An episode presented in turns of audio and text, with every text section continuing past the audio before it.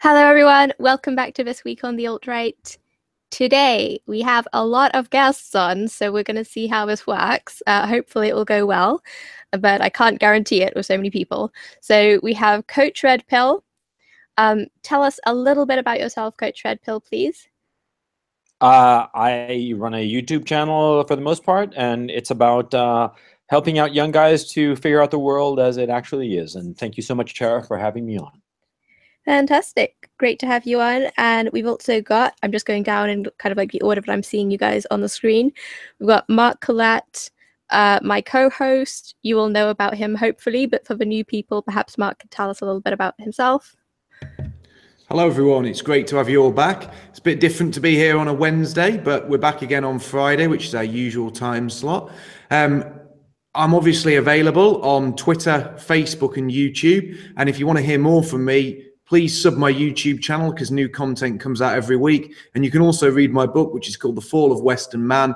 And you can download that for free or purchase it in hardback and paperback. And since last week's show, I've bought Stephen's book, which is called Make Self Knowledge Great Again, which is something I've started reading. So please, if you do have the money, please support all the guests if they've written books or if they've got YouTube channels it's great that you help us all out. So thanks for being here, and I hope you enjoy the show.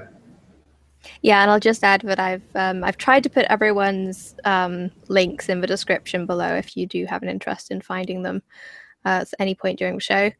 Uh, so, Peter Sweden, tell us about yourself.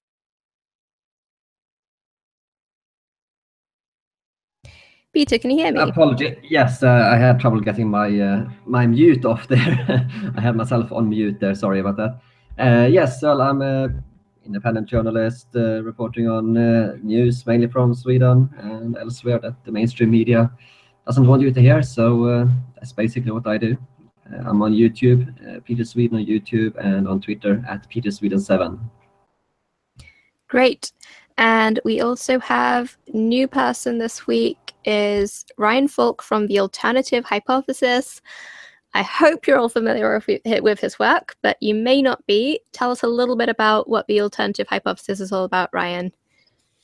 Uh, alternative hypothesis is just a uh, white nationalist propaganda outlet. That's basically all what it is. Um, old man on the internet, been around for a while, and I just make videos about what I want to make videos about. So you can check out my channel if, if you like it. Make three videos a week. That's about it. Yeah, and it's very uh, science orientated, and I think that you you you have a very kind of cutting edge take on a lot of the science. I think so. I really appreciate watching your videos. Uh, okay, next up we've got Steve Franssen. Tell us about yourself. Hey, I'm Steve Franssen. I am a philosopher, an author, a consultant. You can find me on Twitter. That's where I have the most fun. I'm big into the culture war. I'll do everything it takes to win. So that's why I'm here. Nice. And Kaylin, tell us about yourself. Um, I'm the co-founder of the Culture Report, a site which is described by the far left as literally Hitler, and the far right as uh, an apologist for, I don't know, leftist narratives. Um, I uh, do interviews and social commentary, and I'm going uh, up and down the UK on the ground reporting on things the mainstream media aren't covering. Well, it's always nice to have Hitler incarnate joining us. Um, so I think that's everyone. And uh, yeah, so today, obviously, one of the main topics we're talking about is uh, the sexual scandals happening in Hollywood. Um, who has been covering that the best? Um, Steve? I've been following it quite closely. Oh, I'm sorry. I'm sorry. Yeah, sorry Coach Red Pill. Okay. Would you mind giving us a quick overview for, of, for everyone? Sure. Uh, this has been an open secret in Los Angeles and Hollywood in the industry for decades now, literally decades. Uh, ever since uh, Miramax hit the scene back in the late 80s, that Harvey Weinstein, one of the co-founders of Miramax and lately uh, one of the, the co-head of the Weinstein Company, a very large and very powerful uh, film production company, uh, has been essentially sexually assaulting uh, women, uh, specifically actresses, but also assistants and uh, and assorted uh, young women who are trying to get into the industry.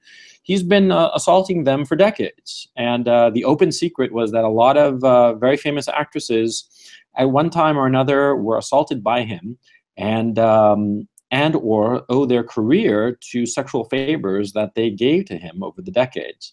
Um, I'm not going to name names specifically, but you can all can guess which which actresses we're talking about.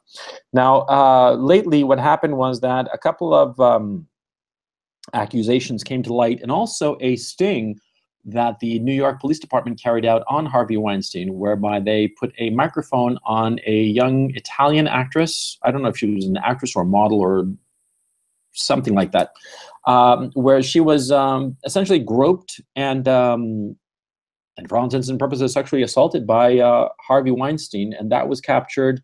Um, th- there's a recording circulating, and, and it was a big nightmare. Now, uh, over the years, he, Harvey Weinstein paid off um, at least, I believe, eight separate instances, at least eight, to the tune of approximately $100,000 each case at each payout. Uh, but all of these actresses are coming out of the woodwork. Gwyneth Paltrow and Angelina Jolie have said that they were assaulted at one point or another. Uh, Rose McGowan, the same thing. Um, uh, Gwyneth Paltrow saying that um, what's his name, Brad Pitt, uh, confronted uh, Harvey Weinstein back in the late '90s, and yet this behavior continued over the decades. And so it's exposing the hypocrisy of Hollywood that claims all kinds of nonsense about uh, women in the film industry and, and how they should be, you know, helped and supported and all the rest of it. And yet nobody in Hollywood said anything over the years about uh, Harvey Weinstein and what he was doing, which, as I said, was a, com- a, a completely open secret. I mean, it wasn't even a secret, it was common knowledge that he would uh, sexually assault women, or else he would demand sexual favors from them in order to advance their careers, with the obvious um, being that if they did not accede to his demands for sexual favors, he would hurt their careers. And point of fact, Mira Sorvino, for instance, the Academy Award-winning actress, um, has alleged that her career was uh, severely damaged by Harvey Weinstein precisely because she did not accede to his demands for sexual favors. So that's the nightmare that's going on right now for poor Harvey. Even his wife left him. that's the news that came out today. So um, if I were Harvey Weinstein, I would um, I want to find a very deep dark hole and and scurry into it. and so that's what's going on so far as that's concerned. Excellent overview. Thank you. Um, and I think what's interesting also is the kind of close relationships we're seeing between these very perverse and corrupt people in Hollywood and also many politicians, namely Hillary Clinton. Culture Report. Kaylin, do you have anything to say on this? It's interesting about Hillary Clinton. I always ask myself, and I think it's a good question to say, if Hillary won, would this story have actually come out? I don't think it would have. I think it would have been suppressed at the highest level. I think because Trump won, it's one of the only reasons it came out. I mean, this stuff isn't just going on in the you know in the film industry. Look at the music industry. Look at Kesha and her accusations of young girls starting out. Look at the politics industry. Look at Dolphin Square in Britain. You can look at you know TV. Jimmy Savile. This stuff has been going on for the last several decades. The only thing that's different about the Harvey Weinstein story is that it was sort of young girls that he was molesting. Normally, it's sort of young boys that these guys in power are going after. I don't know why this. Usually, this is disproportionate amount of abuse that happens when you put gays in a position of power. They end up sort of doing some of the most horrendous things possible. That's the only thing that's different about this story.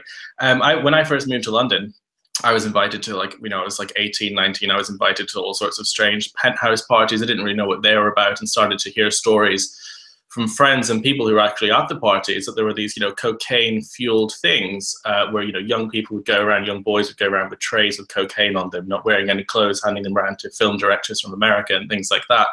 I've actually seen not that, but I've, you know, been around that when I was 18 and first moved to London. It's really, really overwhelming, but it's so common. It's, it's, it's something that happens everywhere.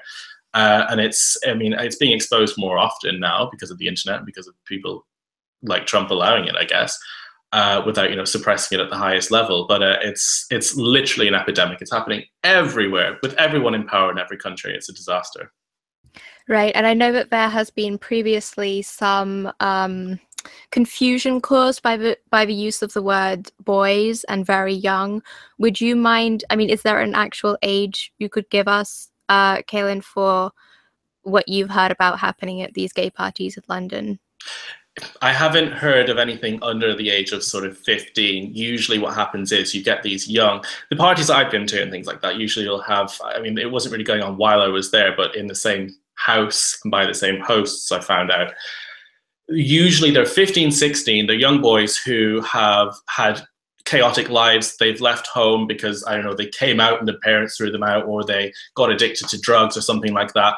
They go to nightclubs. They get picked up by older guys who take them to parties. Who say, "Here's an unlimited free amount of drugs. You can stay here. You can sleep here. It's a really glamorous life. You can buy you clothes. We can buy you shopping." And they basically adopt these 15, 16 year old kind of runaways. And then as soon as they get to sort of 19, 20, they just completely abandon them because it's not the ideal age anymore. This is something I've seen loads of times. I've actually spoken to someone who was 17 who had been been through it called Reese in London. Um, and so that's how they get in that position. It's not it's not like we're talking about seven, eight year olds. That happens, but it's around the sort of 15, 16 age. I don't know why, but that seems to be the ideal for for these predators, you know, in, in positions of power. Uh, yeah, right. it's very bizarre. And in the UK, you know, we also have a number of politicians who are alleged to have been involved in this kind of thing. And we often have stories where, you know, the police who are supposed to be investigating this just lost all the evidence and stuff like this. And it's it's just an ongoing thing. What do you make of it, Mark? Have you been following this? I have been following it, and obviously it's, it's been a. How could you not follow it? I mean, I read the Daily Mail every morning, and it's probably been out of the top 10 stories. This has probably been at least five of the top 10 stories. Now, obviously, people are going to talk about Weinstein, they're going to talk about his, you know, ethnic origin and exactly sort of how predatory he's been. But I like to come at this from a slightly different angle. And the angle I'm coming at this from is there's been all these women who have come out, they've attacked Trump, they've gone on these big marches, they've tried to rally women to fight against the Republicans, and they've been calling Trump this predator, that you know, accusing him of sexual impropriety, accusing him really of being the worst thing for women ever. But all of these women have been pictured arm in arm with Harvey Weinstein. They've supported him. They've stayed silent. Really, they're complicit in the crimes because they knew these things were going on, but they've all stayed silent. And Hillary Clinton,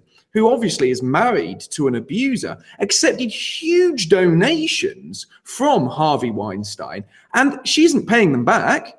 She's accepted his money, yet she's meant to be the candidate for women, the candidate who was meant to be making life in America more equal for women. Now, all of these feminists, they absolutely love to bang on about rape culture.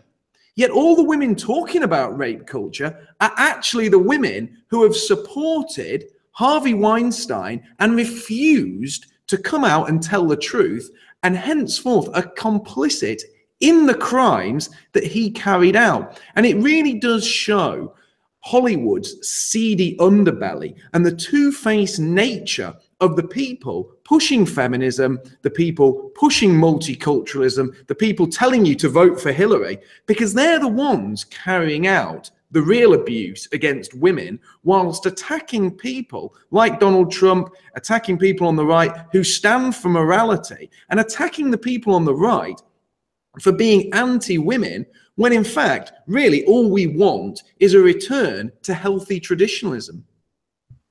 What do you think, Steve? Is the left pro or anti women from your perspective? Well, the, the left is virulently anti woman. And Mark, you really took the words right out of my mouth. Uh, you know, all these Hollywood actors, they're preening and posturing, and it's the game of fame. And the, everyone goes to Hollywood, and you got to play the game to get in there. And where are the parents? Where are the adults? You know, this is like a sick carousel. Uh, these women just run through this carousel of fame, lorded over by these perverts. Where are the adults? Where are the parents? Where are the families? And we see this more and more the decadence, the slide into nihilism and leftism and socialism in Hollywood, the films this is uh, you know this is not going to go away. And i think we have to hammer them right now. We have to hammer hollywood as hard as we can so we can pry this ride open. Because if we don't we don't really care about women. We can't say ourselves that we care about women. So. Yeah, well, if you look at Miley Cyrus, I mean, I don't really follow a lot of these celebrities, but from what I can tell, it's actually their parents who get them into this stuff. Um, and you know, this you could probably say this for a lot of uh, different Hollywood celebrities and singers like Britney Spears, Christina Aguilera. Aguilera. It's like their parents actually get them into this stuff and turn a blind eye when they're sexualized at very young age. Uh, you know, very similar pictures of uh, Angelina Jolie, who was also associated with this guy um, as a teenager. So it's pretty disturbing stuff. Um, Peter, do you have anything to add on this, maybe from a Christian perspective? Yes, uh, I have a couple of things that I would like to say on this story. I think uh, I think Mark did a very good point there, by the way, with uh, with these feminists going out campaigning for for Hillary and so on, and just completely ignoring this. It, it reminds me of the feminists in Sweden who who goes on about the rapes, uh, about you know rape uh, women being raped in Sweden, and I just import all these migrants that, uh, well, add to the statistics. You can say, yeah. I mean, I think if you look at Hollywood in particular, and I think Hollywood and entertainment industry, especially in America, you know, if you look at who are running these uh, things. It's the same elite that are running uh, the Hollywood entertainment entertainment industry as as are running the other, you know, that as as the other elite uh, elite, you know, banks and so on. Um, it's all the same elite that are running these things and trying to destroy uh, Western civilization and culture, poisoning it. You know, you look at and it's not the singers themselves it's the the ones i would i think we should focus on who are actually the real problem here are the people behind them the singers are, and entertainers are just actors they're just puppets uh, who um, do as they're told you know there's lots of uh, you know they, they come in, in at a young age they get uh, indoctrinated brainwashed and so on to perform sick uh, degenerate acts uh, on on stage you know, we have just look at Justin Bieber, how he went from a nice young boy to a well, not not a, not that nice uh, young man later on. Look at Miley Cyrus, as I said. Look at Katy Perry. You know, she went uh, from a relatively nice young. She was actually a Christian uh, girl at one point, uh, doing Christian country uh, music before she got turned into Hollywood. And well, now she's basically I don't know I don't know what she's doing now. She's basically a Satanist. She's she's completely gone, completely degenerate and sexualized. Uh, you know, you remember back in a couple of years ago, she was the one that really started pushing uh, a lot of. Uh, she had this song where she was saying "I, I kissed a girl," uh, which I think was uh, uh, around this time when they were trying to introduce gay marriage and so on. Uh, so, so they are really responsible for pushing a lot of the degeneracy out there and you have to look at who is behind this. Well, I, I don't know about who's behind it, but what I would point out about this whole issue, insofar as Weinstein is concerned, and this whole issue, is that what it highlights is the hypocrisy of all these people because you see, they, they keep on saying that women have to be brave and stand forward and all the rest of it. And you see, the, the issue of uh, Harvey Weinstein assaulting these women, this was an open secret. Everybody knew this in Hollywood.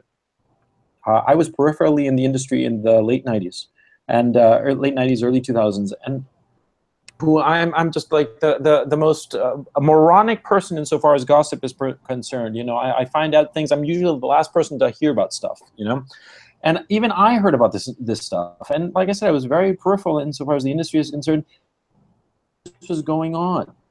Everybody knew that certain actresses' uh, careers were being boosted because they were giving Harvey Weinstein certain sexual favors.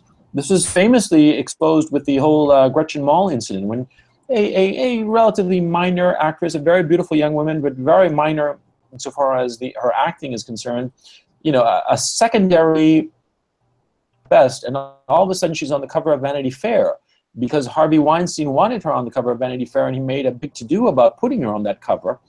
And everybody's like why is she the new it girl? She hasn't done anything. She doesn't you know and she's not you know god bless her she is not even that particularly talented but all of a sudden she's she's here. Well why is it? And now retrospectively it's quite obvious.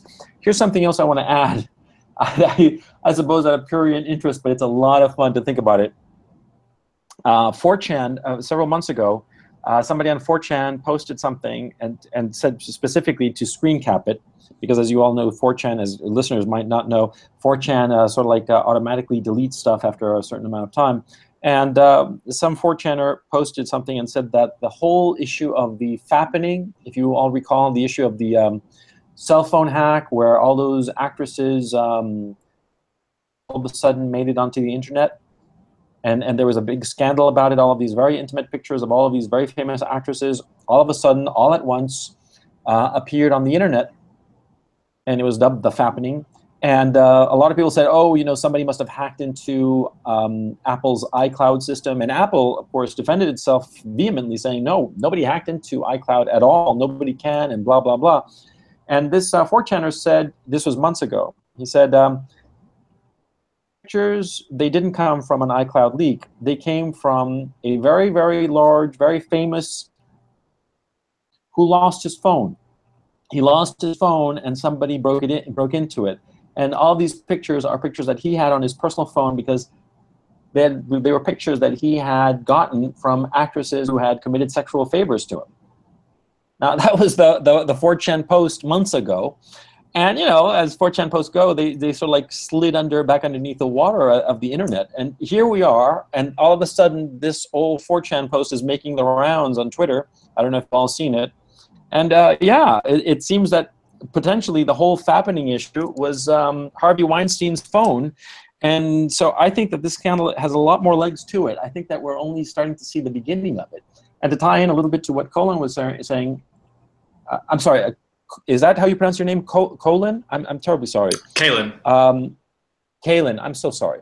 Uh, what Kalen was saying about these, um, you know, parties with young boys and what have you, uh, a lot of people in Hollywood have been talking about uh, pedophilia, young um, pedophilia, and that it is a big thing. Elijah Wood, a few uh, couple of years ago, mentioned something, and it it caused a bit of a to do, but then it went under underground once again. Perhaps this will be an opportunity to clean out Hollywood because that issue of um, um, male homosexual pedophilia is quite prevalent in Hollywood, and there are a lot of big names involved in it, household names and perhaps this might be an impetus for that to that to finally be revealed and sort of like clean up the town because Hollywood really is a sordid place. Would so. there be anyone left if you did that? perhaps only the boring people, if you think about it. Yeah, you know, because well, maybe it, not. Maybe not in good in good riddance. Um, one thing I've noticed in, in all this stuff is that um, there's people they call themselves like the left and they say they have these values. For example like women should be independent and women should be um, symmetrical to men in terms of their relationship that they should follow careers just as much as men and stuff like that.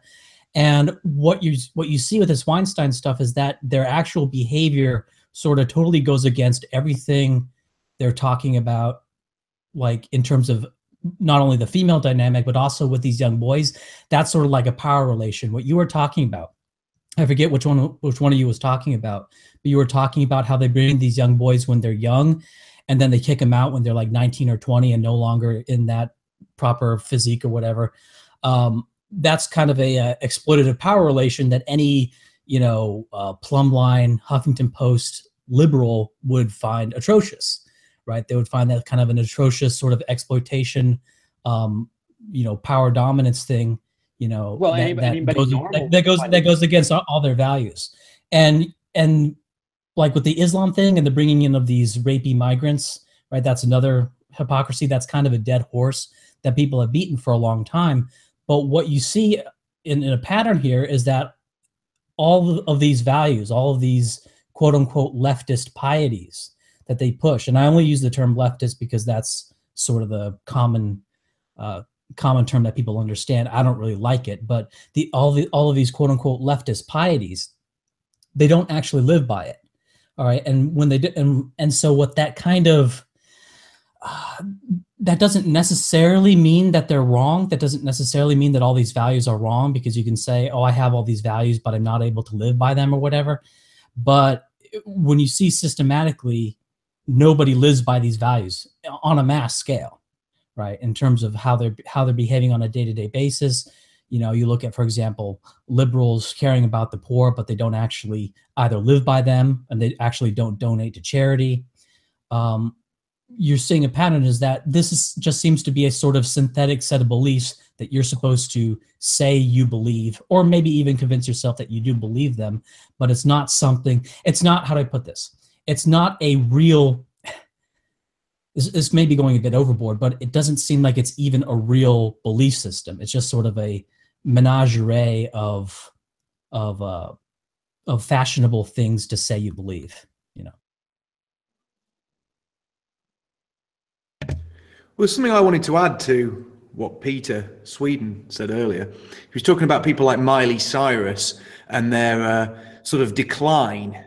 And some people seem to think that these people have been corrupted or it's accidental. I don't believe that for a minute. I think Miley Cyrus was all part of a game. I think they promote these people initially as relatively healthy, family friendly, people that parents um, and guardians wouldn't be too objectionable to. So Miley Cyrus, when she was Hannah Montana, it was relatively harmless fun. Um, she had long hair. She was obviously, you know, very uh, sort of normal looking. She was kind of the archetypal sort of young sort of tween girl. And I think most young girls would have been attracted to that, attracted to that persona, and most parents wouldn't have been too objectionable to it. And the fact, and the show was obviously also based around her family, Miley Ray, uh, sorry, Billy Ray Cyrus, her father. It was all meant to be, you know, sort of in quite good nature. Now, I think Hollywood, I think the people behind Hollywood, and we know who those people are. I think they promote these people initially to get young, impressionable girls into them.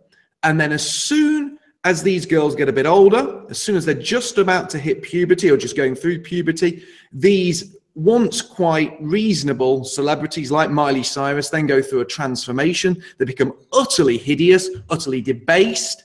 And these young girls who are full of hormones, who are going through this change, then think that's the normal way to grow up. They look up to them, they're already hooked on them, and then they become a mirror image of that disgusting and debased individual. So one minute, these little girls, they're watching, you know, Hannah Montana having wacky fun at school and being sort of quite normal and going home to her dad. And the next minute, she's talking about lining up to do a line in the bathroom and all of her friends, they're cavorting around and there's nudity in the videos and she's getting rid of all her lovely hair and having tattoos, and then she's posing naked. And all these young girls who idolize her think, oh, well, she's growing up. That's what you do when you grow up. And it's all part of people's long game to destroy the West, to twist young girls' minds, because a huge part of the attack on the West has been the attack on young, impressionable females to turn them from traditional mothers, which is what they should be turning into,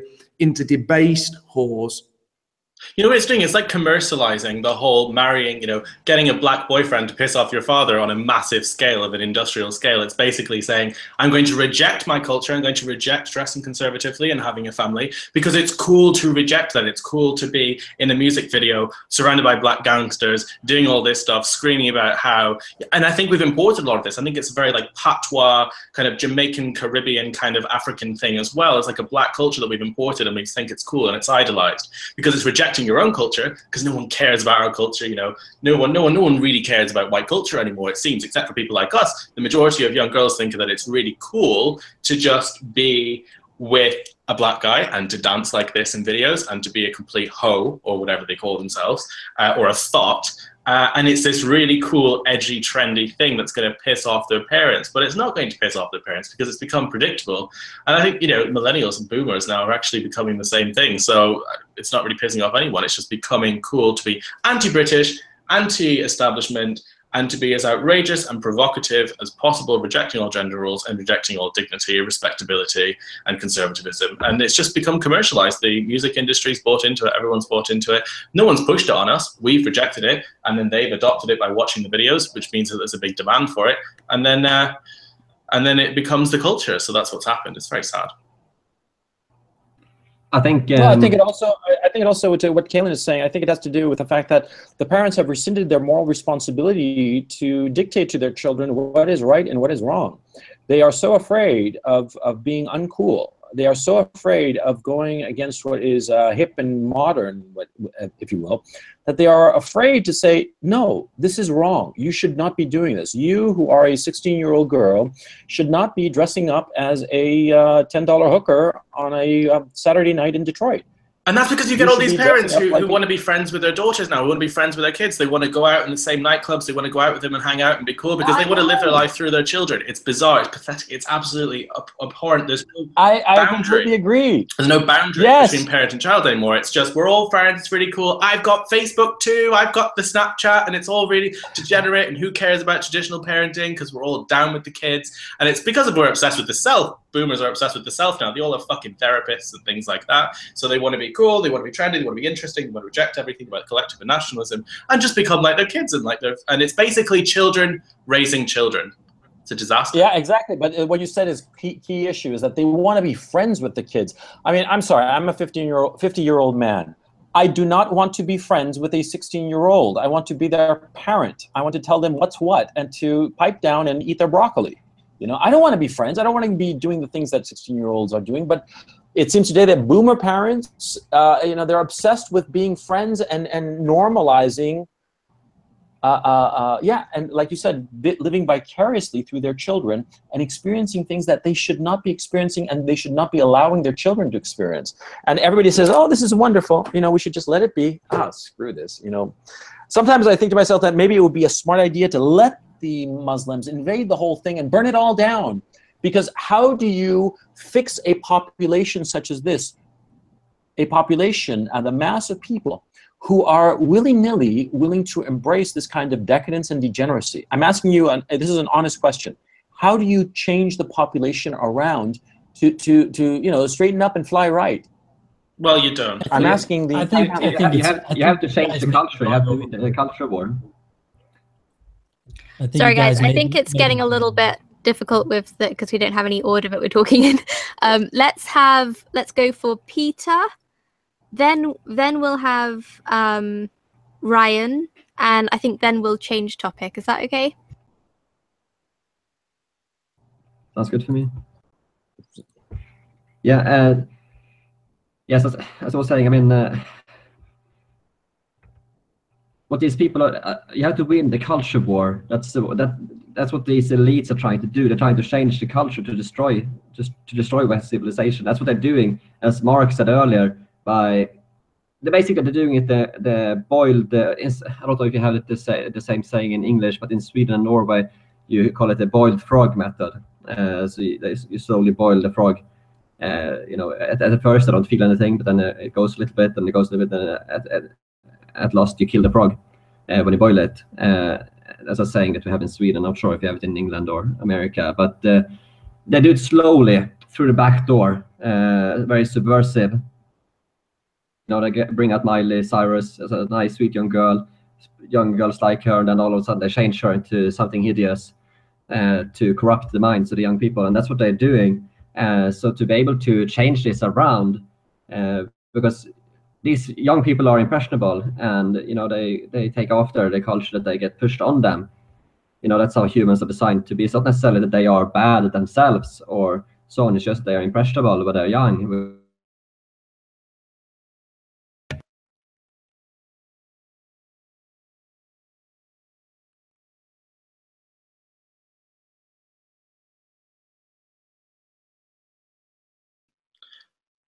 Is it just me, or is everyone muted? I, yeah, I can't, I, oh yeah. I, Stephen, Peter disappeared. Um, would Stephen like to come in and say something? Shut it down. They shut it down. No, I think he just. I think he's probably got bad internet connection or something. Yeah. I hope so. Yeah. Either way, or think, click the wrong button. But if Stephen, I don't think Stephen's really had much to say on this yet. So I like to hear everyone's perspective. So if we can keep going around the room and make sure that we don't miss anyone out, that would be good. Right, right. What's a symptom of the breakdown in the family? And uh,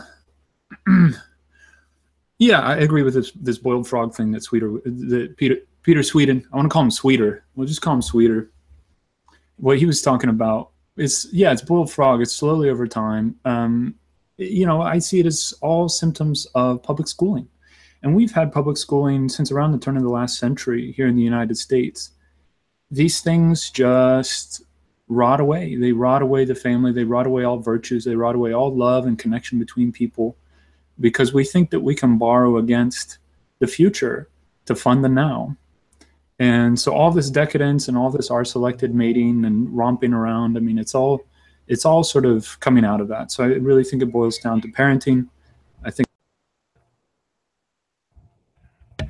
excuse me, a lack of boundaries, a lack of discipline, a lack of consistency, a lack of an ability to discriminate. We can't say, okay, we here in the United States, we can't say, okay, we want an all men's club and women women aren't allowed in. And here we are, we're going to talk about men's stuff, and we're going to determine the boundaries of how our society is going to operate. And and you can take that to a national level and say, well, we we don't have borders, and so there's no there's everything's in flux. I mean, I saw this really great The Onion article, and it was it was like fresh African immigrant to United States is confused about why they keep changing the actor that plays Superman. And she's like up in arms about this. I mean, she's very clearly only been in the United States for like three months, and she's like already up in arms. She's like, there's just too much changeover in this society. And, uh, you know, I think it's all very symptomatic of, of the breakdown of the family and, you know, expansion of government and poor parenting, all these things. So I've said my piece. Yeah, uh, I would want to response to uh, Coach Red Pill talking about how why not just bring in the Muslims to burn everything down. Um, I think the first problem would be that uh, w- with that idea is I think I was being in my defense. First of all, I was being facetious. Okay. I know, I know, I know, I know. I know Everybody I know. understood that. Yeah, I know, Yeah. I know. Um, but one thing I'll say, I think that um, people in this room, I think the uh, degree of the degeneracy Yeah, has been a, bit- has been a bit Ryan, overstated. right? Ryan. Yes, Ryan. Yeah, yeah, yeah. Because like, uh, yeah, I one of the reasons I wanted to be on this uh, thing was I wanted to ask you, uh, you know, to, to well, go ahead. I'm I'm interested in your point. Okay, then after okay, that, well- I, I like his, Okay. Yeah. A- after that, you can grill me. Okay. Um, yeah, I want to know why I, you. I, I, I cunt. think I, I really think, want to know. I, th- that. I think that okay. Let me respond to your this this first thing first. Um, Mhm. I think that the stuff about the degeneracy here, I think it's a bit overstated. Um, uh, like I like you know I don't really look into this stuff that much, but I, what I'm hearing is a bunch of people talking about like uh like the worst of the worst. They're talking about behavior in Hollywood and and Hollywood like gay uh, pedophile sex parties, and then saying oh the West is lost and stuff like that, and like all these girls looking up to to Miley Cyrus. Now I look on the internet. Now I suspect, I have a suspicion that the internet it has more degenerate people than the general public, and nobody on the internet looks at these people as some sort of idols to emulate or anything. Um, so, and look, look, I'm sure you can point to marriage statistics and say marriage is, is much lower, and and and like that feminist ideas have have uh, have destroyed the uh, the the uh, formation of family by trying to force a false symmetry on the genders. Like I get all that stuff, but I don't like I don't think it's it's nearly as far gone as a lot of people are saying. And I think that there's a natural sort of tendency, and like you're even seeing this within like the halls of degeneracy themselves, is that they don't actually live by any of these values, and so there is like a sort of organic um, push. There there's like a constant organic drive towards, I guess you could say, the traditional nuclear family that's like water, and that is always going to be there, and that is why you should never like totally lose hope because there's always that right? And there's and so there's always a a natural bias and tendency towards sort of the the uh the natural uh order. Uh now what did you want to say coach red pill I wanted to know why on Twitter you call me a clown.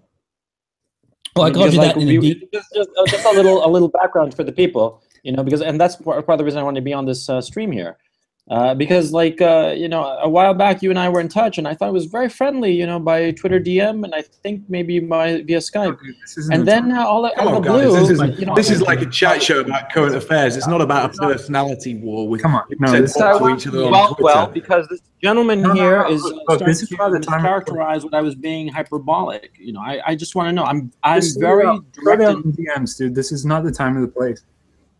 This is not the time or the place. Okay. I would, I would yeah. I, would- I would recommend. I would Mhm. recommend against it. If you want to talk talk about it with me personally, we can talk about it personally. But I put it in a DM, and that's where I wanted it to stay. So that's that. Mm-hmm. Okay, well, I'm sorry that um, you know, when I agreed to invite you both on the same show, I Let's- totally forgot that you had uh, had this disagreement. No, I just want to know what was what because, and also the, the thing is, I want to be very clear when somebody such as uh, this uh, Mr. Ryan Faulk here started to, you know, take what I said was obviously hyperbolic at face value in order to distort my position. I just want to know what's what, okay? I'm, because I'm very straightforward and honest. If that was just, you know, it was no big deal, and, and you Yo, we weren't don't going to have take time me. for your drama. We don't have time for your drama. So take it. Okay, I let's just- move on- Let's Let's move, let's move on to the next. topic. Let's move on to the next topic topic. and be respectful to the hosts and and all the other people here tonight. I mean, it's not about this isn't Mhm. a debate between two people or personal dramas. I mean, I don't really know either of you. I'm sure you both do very good work in your own spheres, um, and it's great to have you on with different perspectives. And you both said some really, really great things tonight. But I, d- I don't want to see it turning into something that the show's not really about. Um, and it's not Right, about let's on. personal personal issues. Okay, Uh, let's move so on. if we Let's can move move on. on, Let's and move on. Tara can Let's hit us on. with the next topic. Let's That'd be move wonderful. on. Right. Um, I actually didn't inform you guys about this topic because I only just found it before we started the show. But basically, The Guardian, one of the most left wing newspapers um, in in the UK, has uh, a headline out here: tens of thousands of modern slavery victims in the UK, and that's according to the National Crime Agency.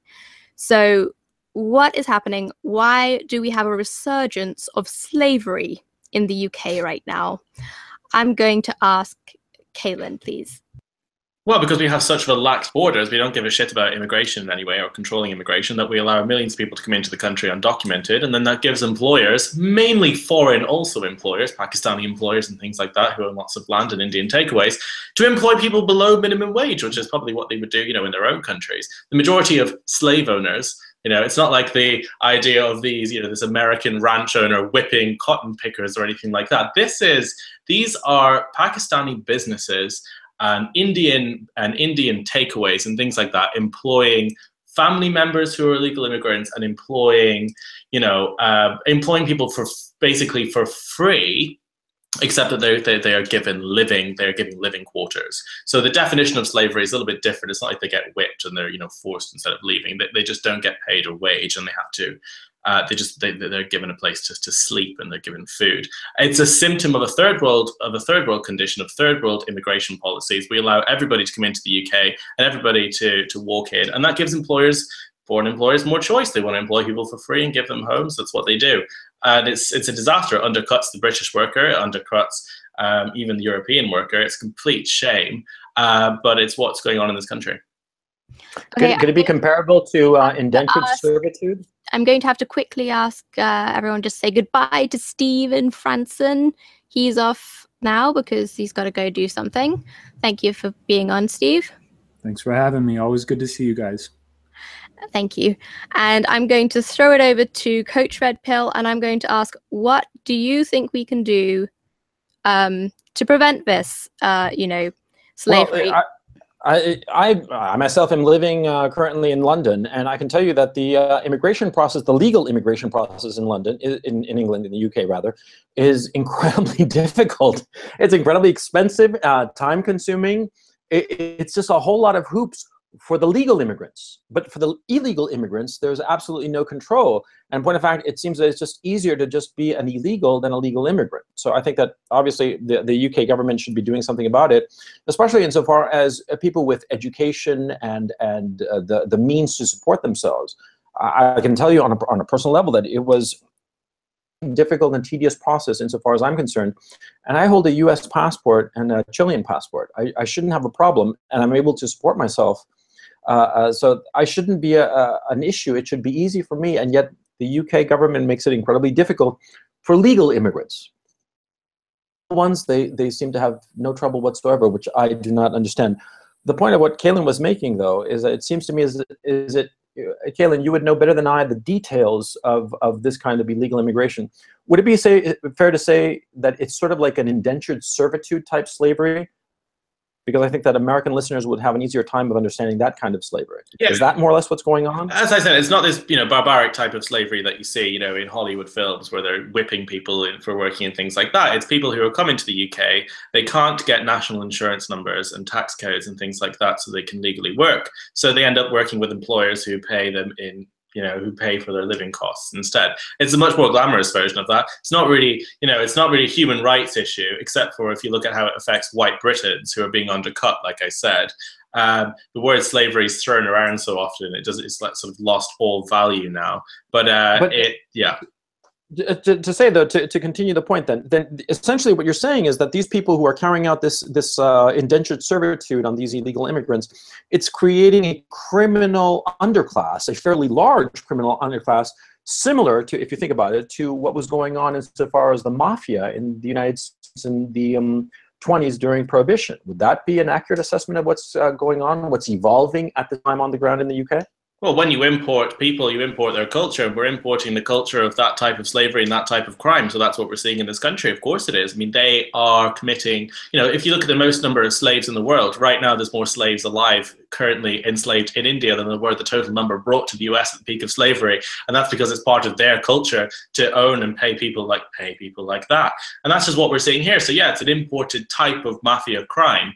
Uh, that's something you know, it's something that the British infrastructure and police system isn't used to dealing with, and that's why it's sort of been allowed to go on for so long. Because people don't quite know what to do. They think they might be family members. They're undocumented. They don't know where they come, where they come from. It's a really, really messy issue. It's not something that we should be spending our resources on, but unfortunately, it's something that is a byproduct of mass, uncontrolled immigration from third world hellholes, and that's yeah, no, that's just what's happened. A, question, a follow-up question to what you're saying. Is this accurately going on? Is, is this something similar going on rather in uh, on on the continent in uh, France and perhaps even Germany and, and the Netherlands and, and Belgium? It's not something I know about statistically, but of course, I mean, if it's going to happen in the UK, it's going to happen tenfold on the mainland because at least we have a sea separating us from the mainland. So we get about, you know, 2% of the immigrants that actually come from the Middle East and North Africa into Europe. So that could mean there's probably a 98% higher increase of that going on in Europe, especially the countries with less, you know, regulation. So of course it's happening in the mainland in Europe. Uh, it's just the third, you know, you import the third world, you get the third world issues. That's what we're experiencing. Well, I don't, I don't know about slave. I don't know about that. I know at least in Sweden there is uh, loads of cases. You know, when you import, as Kayla said, if you import the third world culture, you you become the third world. You know, in Sweden there's, uh, if I remember correctly, I think it was about I think it was 130,000 um, FGM cases in Sweden. Um so that's a, that's another point similar to what you were talking about there. You import Okay. the third world, you get the third world. Right. I'd just like to uh, remind everyone listening that uh, we will be taking your questions. Mark is collecting them, so please post them for us in the chat. Um, we'll start taking them probably around the end of this hour, which is in like 10 minutes. Um, and I know that Mark wants to talk about this topic as well, so please uh, go ahead, Mark. No, I really like this topic, you see, because it's always Whitey that gets the blame for slavery, isn't it? You know, we're always the ones to blame. We're the bad guys.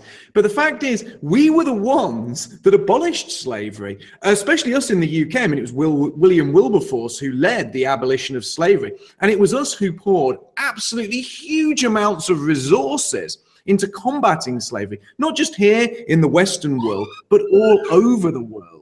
And the best thing about this is the leftists whip us with the, the whip of white guilt for slavery. But it's actually their policy of mass immigration that has re-established slavery in this country. And what we have done, we've imported the savagery of the third world, of the Middle East, and we brought these problems back here. And I will wager that there isn't really any white involved in this Oh, new no, absolutely slavery. It'll not. all be Nigerians, Yeah. it'll be Albanians. How infuriating is this topic, though? You know, you know, 1.4 percent of Americans, white Americans, own slaves. 27 percent of free blacks own slaves. This whole thing about there being a massive wave of slave ownership, it's absolute bullshit pushed by far left Marxists, Marxist lecturers and politicians. It makes no sense. Britain had virtually no slavery. We were the first country to abolish it and to impose on other countries the ideals of not having slavery. The current number of slaves alive in the third world right now, including Africa and India, is mm, is in the I think it's about 200 million. It's absolutely huge. It's in the hundreds of millions in China, in India, in Pakistan, in Africa, more than the total number that were alive at the peak of slavery in America. Yet there's no outrage about it. There's nothing. You know why? Because can't blame a white person, and that's the funnest thing to do in our society right now. Slavery was practically non-existent because we cared about something called human rights, and we also evolved, and we also developed progressive and proper values. They didn't. The rest of the third world didn't, and that's the problem. thing One that thing- people one don't thing I know would is the say other thing that- good sort of that- point. The other, One thing people, the other thing that people don't Okay. notice is that human rights comes from Christian values. Human rights is an outgrowth of Christianity. It's not just that it came out of the blue. It's not like it was like a flower growing in the middle of a garden and poof, human rights. It was a direct outgrowth of Christian values that gave us civil society and the rule of law. These essential values of Western civilization come from Christianity, and they are being, you know, overthrown by this uh, uh, willy-nilly desire to embrace the third world savagery, which I agree, by the way. Yeah. Okay. Um, well, I don't. I don't know. I don't know if they. I don't know if they came from Christians or, or not. uh, I mean, They 'cause- did. Well, I mean, yeah, you had- I- I- I you- agree you- with Coach you Van had A little bit of you had history, you you had, know. Arab- you had Arab. Well, I, I also know the history about the Ori- Oriental Orthodox Christian Church and how that ended up, and how all these Christian values were only held by basically white people. But anyway, um, Mhm. Yeah, well, So- you're wrong, probably. so we have so when people talk about slavery and they talk about um i think there's a, there's a problem in like the in like modern pe- modern thinking and this is something that that i d- have as well is that i look at um, slavery as sort of like a, a, a dichotomy as like you're a slave or you're not a slave but i think that's sort of an incorrect way to look at it because when you bring in mass numbers of immigration what you're doing is you're screwing up the capital labor ratio a, a big capital to labor ratio that was built up in Europe and North America for a very long period of time that's being destroyed. And that's basically reducing the bargaining power of, labor. That's reducing the bargaining power of worker in the United States. And that's sort of why free trade and open borders you know two sides of the same coin.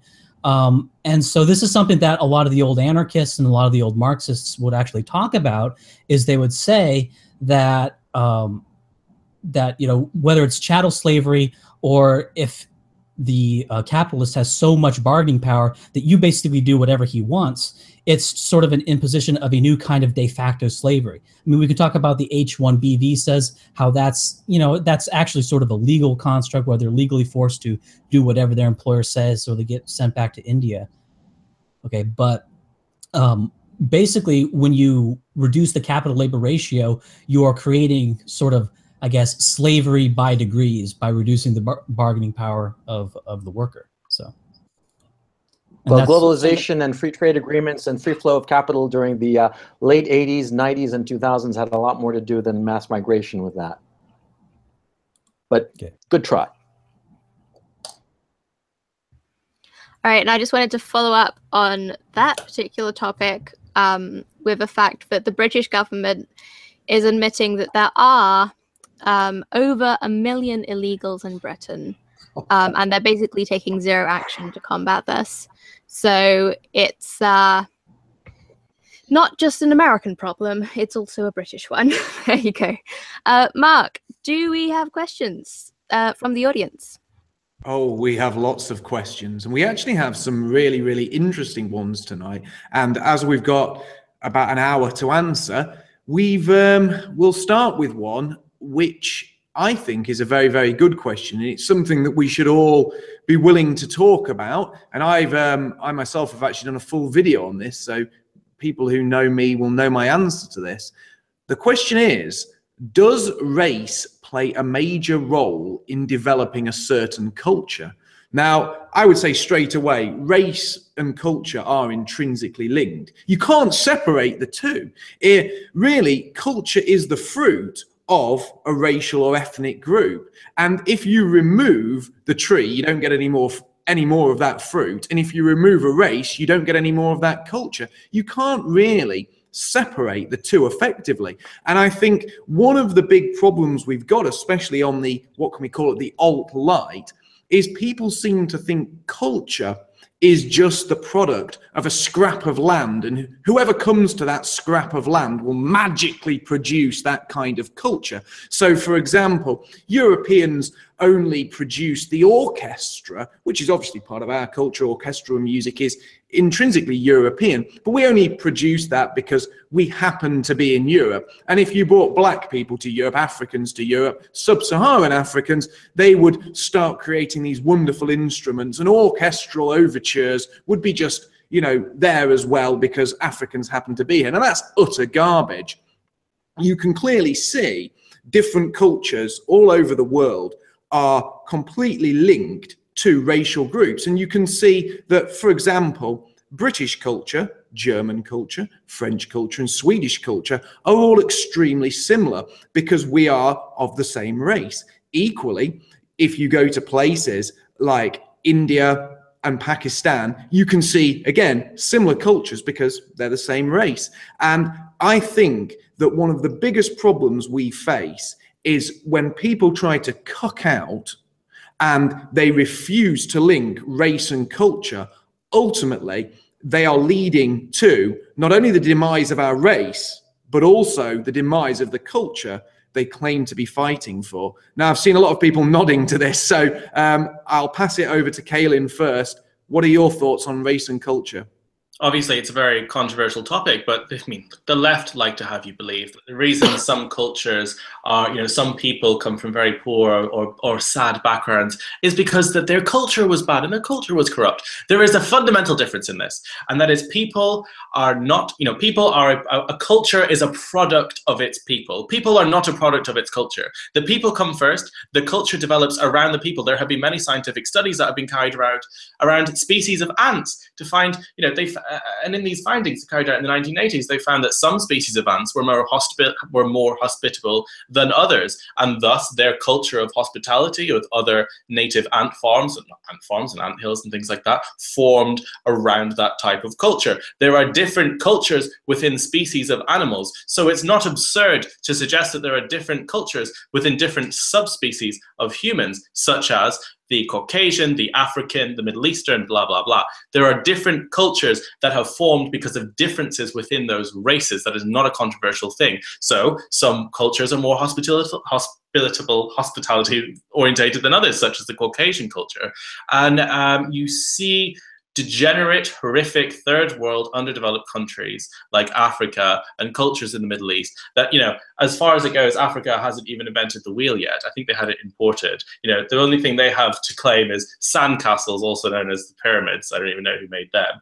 And they are subpar cultures because it is a subpar race. I mean, it's very controversial to say this, but this is what happens. We have a lower IQ within certain species and certain subspecies of humans, which leads to a subpar culture. And this is what happens. So yes there's a massive correlation. This isn't you know contra- this isn't you know some sort of crazy idea. This is scientifically backed. This is a fact yeah, I think it's important to sort of frame that. Like when you when people say, "Well, what what kind of evidence do you have that there are these um, differences between population groups? Call them races, or if you want to define them even lower than that, um, like differences between Slavs and Germans, is that down to bi- biological differences or circumstantial differences? Um, but I think an important way to frame that is, what's the alternative? The alternative would be there are what not these differences. Okay, so whenever talking about that you know it's it, you don't it, don't fall into the trap of always trying to defend your claim as as the positive whereas in relation to an opponent that that doesn't have a counterclaim themselves. No they have a counterclaim and they have to evidence their their claim as well.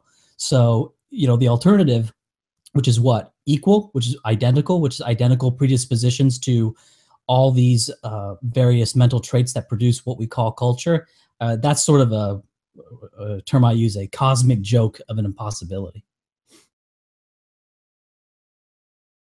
That's a very good point. I mean, I think with culture as well, especially with Europeans, when you look at the harsh environment that we involved in, only the most inventive and industrious people could have survived living on the edge of ice sheets. And because of that, it is natural that natural selection turned us into what we are today. It turned us in to the wonderful people and it gave birth to the wonderful culture. Now, if you go to sub Saharan Africa, if you go to a place where life is easy, where fruit goes on the tree all year round, nothing ever freezes over, there's plenty of fish, nothing migrates. When you go to these places, life is easier. There aren't the selective pressures. But nature took tens of thousands of years to create distinctive peoples that gave birth to distinctive cultures. And to believe, as the multiculturalists do, that all these people will be pushed together and in a matter of a couple of decades, all of those 40,000 years of selective breeding can be undone. It is absolutely insane. What are your thoughts on this, Peter? Well, no, I absolutely agree that uh, if you cannot see that uh, culture comes from different uh, races, then you're denying facts. I mean, it's obvious to see. I, I just have to point that you said that Swedish and English culture was relatively similar here before, Mark, and I have to disagree. I'm going to say the Swedish culture is quite superior to the British culture. um, That's fighting talk, man. That's not, fighting talk. not defending him. Um, yeah, I mean, I, I, feel so much more at home when I get when I got back up here to the to Scandinavia. I mean, anyway, yeah, I mean, uh, it's very obvious that the different uh, races produce different cultures. The just the social construct, as these leftists uh, now claim to to say. I mean, I don't know. You have to be quite stupid to think that. And that, this doesn't mean that anyone is I'm not going to say that anyone is worse or better than other, uh, because, because obviously to oneself, your own culture, culture to white people, white people, white culture is the best culture. To um, Africans, I would say, I probably think most Africans think that African culture is the best, is the best one. And it goes to Asians, most Asians would think that their culture is the best one. So it's nothing to say that any, any, anyone is better or worse than other one. It's just uh, that they are different, and it comes from the different peoples the people is what makes the culture. And um, I mean, yeah, I think I think what the left is trying to do when they're saying that the culture is just a social construct, trying to undermine everything that uh, everything that makes us us basically, everything that makes Europe Europeans, everything that makes uh, Asians Asian, uh, trying to undermine that. To again, it comes back to this uh, what I would say is the globalists' game of having this one world government, basically just one big mix, one world government kind of thing, uh, just mixing everyone, everyone, everything up into just one big mess uh, to destroy every to, to destroy the true diversity. Yeah, yeah. Could I respond to one thing Mark was saying? Um, just to sort of uh, clarify, it's not necessarily about being the harshest environment. Sort of the the working theory. I forget who wrote it. It was on the uh, uh, cold winters. It has to do with uh, farming in a, a, an environment with winters. So now, when you get up to like the Arctic Circle, nobody's farming. So the kinds of cognitive traits that they developed are actually different from that from Europeans. Um, and in fact, the Eskimos actually Eskimos and Inuit people actually have physically larger brains than Europeans. Um, and but the thing is, their their their cognitive profile is radically different from that of Europeans. Big visual spatial abilities. They can basically um, one thing people talk about is how these Eskimos are able to navigate, you know, hundreds of miles by dead reckoning, right? Things we would call amazing.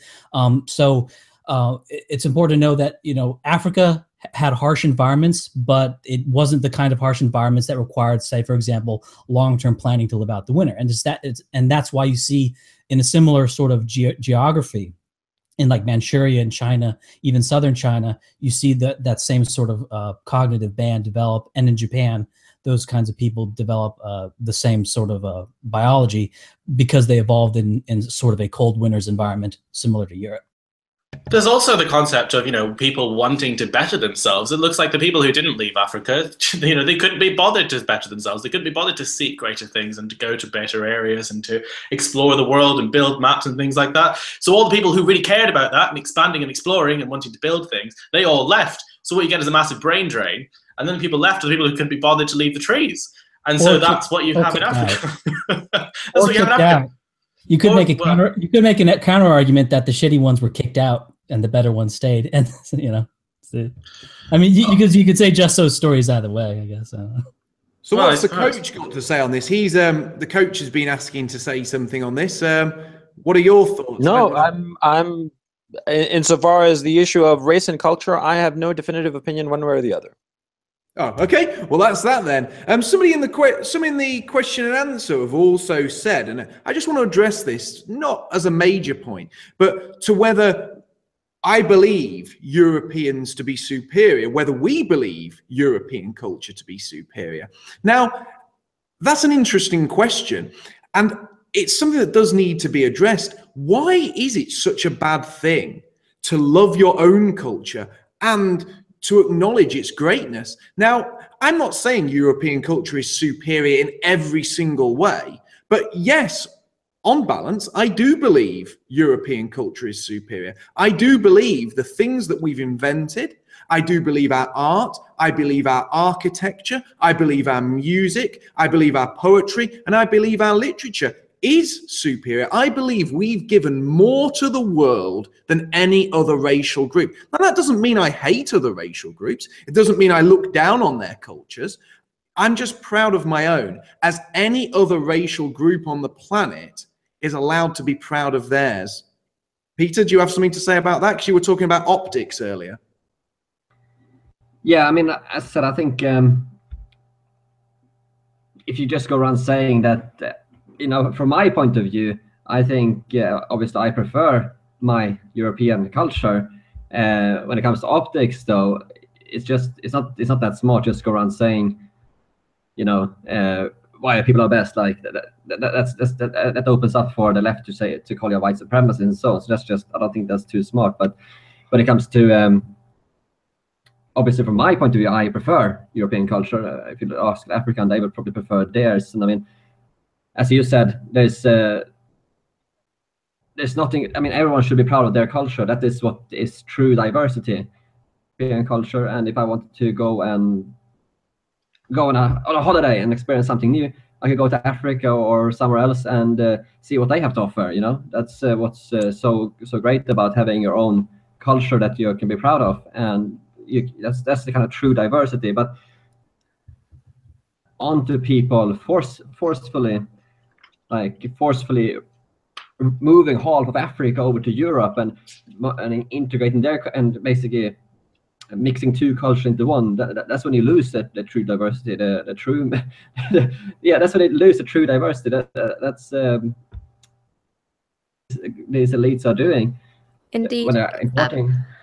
Sorry to interrupt, Peter. I, I'm actually really curious to hear Ryan's opinion on this like white supremacy meme that the left has and the concept of superiority of different cultures or races.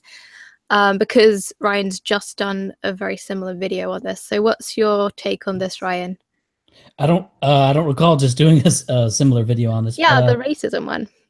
I mean, isn't it kind of Oh, I well, I guess. Well, well um, I think uh, sort of just, and it's not just like a philosophical autism point to say that you know what you think is superior or inferior is is literally just a matter of opinion. Like everyone knows, yeah, like phil- phil- philosophically, yeah, that's true, but like really, like which one's the best?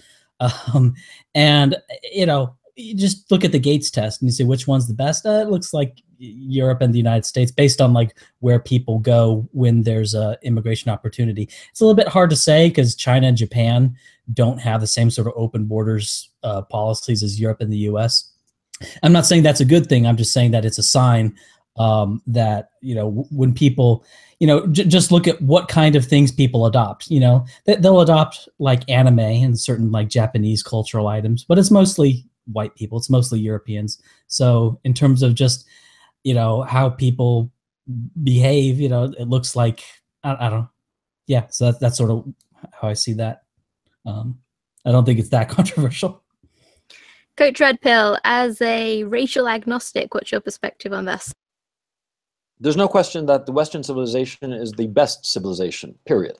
There's there's no there's no competition. Insofar as Western civilization, starting at the beginning of the Renaissance in Italy, uh, everything that has been produced by Western civilization, Western technology, Western art, is superior, objectively speaking, to every other culture. uh, and and to even question it is just sort of ridiculous.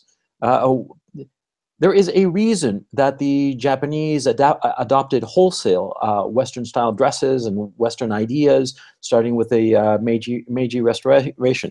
There is a, an, uh, a reason that the Chinese uh, adopted so many elements of uh, Western culture. But the most important thing about Western civilization, the crowning achievement of it, is not the technology, not the art, uh, or, or, or even the, the wealth of, of Western civilization. The crowning achievement was the political organization that through very through great difficulty over many centuries was arrived at whereby the people the will of the people is expressed by elected representatives and nobody is above the rule of law. Now of course in practice that this is not often not the case. I mean witness the clintons for example. But for the most part, as an idea, as a principle, as an ideal.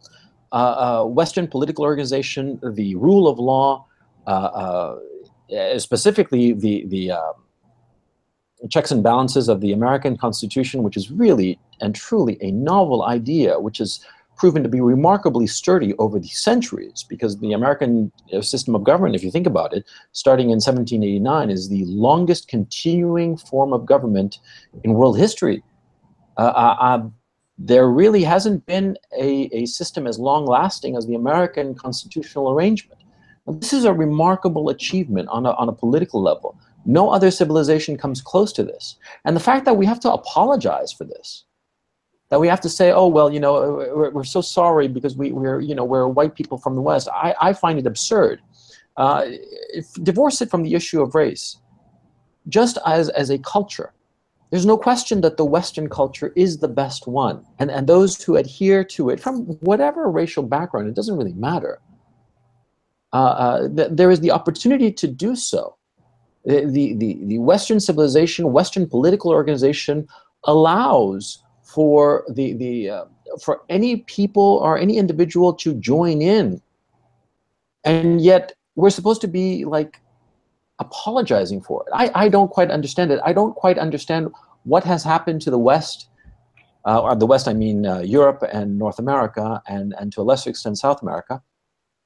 Mm-hmm. Why is it that we have to be apologizing for this incredible system that has given everybody so much? Because it is directly because of the political organization of the West that we have had the opportunity to create the, the uh, technological growth that we have, that we have been able to create uh, uh, uh the, the, uh, the food supply, the, the technology, medicine, the art, architecture, everything that we are talking about. You have to keep in mind in the past, when there was a change of government, when a new leader replaced an old leader, there was usually a civil war. Only yeah. the West that figured out a way to peaceably have the transfer of power. This is a major achievement in world politics. And yet you know we, we sort of like dismiss it and we don't even realize how special it is. I think that that is the bottom line problem. We don't realize how special and unique it is and how wonderful so many large and small issues of the west truly are compared to any other culture any other civilization. Right ours is have... the pinnacle of human civilization yeah and i think as jordan peterson points out you know you have these people trying to tear down western civilization and it's like well what exactly do you have in mind to replace it with because mm. it looks like the collapse you know of our of the world is basically going to take place if they achieve their goal here but i actually wanted to touch on a different topic um, which is something i think came out just uh, just within a week um, which is this homosexuality sorry, not homosexuality. I'm going to talk to Caleb about this because he is homosexual. But what do you make of this? Sorry, not meaning to, well, you know, I'll generalize, so who cares? but, um, Don't give a fuck. what do you make of this idea that, you know, this gay Jew from California pushed this legislation through, making it basically legal to infect people with HIV? I mean, what are they thinking? They have legalized murder. That's what they've done. They've legalized murder in the name of political correction. They have said that just because you have HIV, you know, you must be LGBT, you must be a minority, that you know you're disadvantaged, and that you shouldn't have to, you know, you shouldn't have to put yourself out there and explain to other people that you know you have this condition. And it's pandering. And you know what it's doing? It's it's actually encouraging murder. If you do not tell somebody that you have HIV and you go and have sex with them, that is the most abhorrent thing a person could do. You should be jailed for life for it, or you should be jailed for the duration of whatever period that person still has AIDS for. It's not a death sentence as it was anymore because of modern medicine, but it's absolutely abhorrent. And we know where this legislation has actually come from. It has come from a place of um, well, you know, they're gay, you know, they're a minority, they're oppressed, so we have to, you know, we have to pander to them and we have to give them, we don't have to, we shouldn't have to put pressure on them to have to tell the outside world. This is the most disgraceful thing that exists. And let me tell you, it's going to be happening in the UK, it's going to be happening in the rest of Europe and the rest of America. You're going to see it happening all over the place. There is a movement in the UK, and I just did an interview with a guy who's leading it, a completely disastrous interview on his behalf, who is trying to take away the stigma of HIV, this guy called Jacob. And um, he's got a clothing line saying, "Take away the stigma. Don't be stigmatized by HIV. Too many gay guys are, you know, are oppressed, and you know, it's laughed out within the gay community that they've got AIDS and that they're, you know, that they're subhuman somehow or they're less a person for having AIDS and we should remove the stigma. No, we shouldn't remove the stigma of AIDS. AIDS should be seen as a deadly disease, as a horrible thing, as something you don't want to contract. And the reason it's contracted on such high levels within the gay community is because they can't stop fucking people who because they don't know they can't control themselves. They have no self-control. They don't give a fuck about marriage. They don't care about the family. They don't care about adhering to anything that's normal. They want to piss off their parents, so they want to go out and screw people in toilets and have sex unprotected, and they do not give a shit I've been to a party which I didn't. Well, I turned up within five minutes and I left, which was called a uh, pozzing party or something. I'll send you the link to this. And there are these parties that go up and down the UK where you'll have 10 gay men. One of them have HIV. They all know about it. They all have sex with each other. And it's this risky thing of who's going to get AIDS. We don't know who's going to get it. And it's this like risky thing that they do.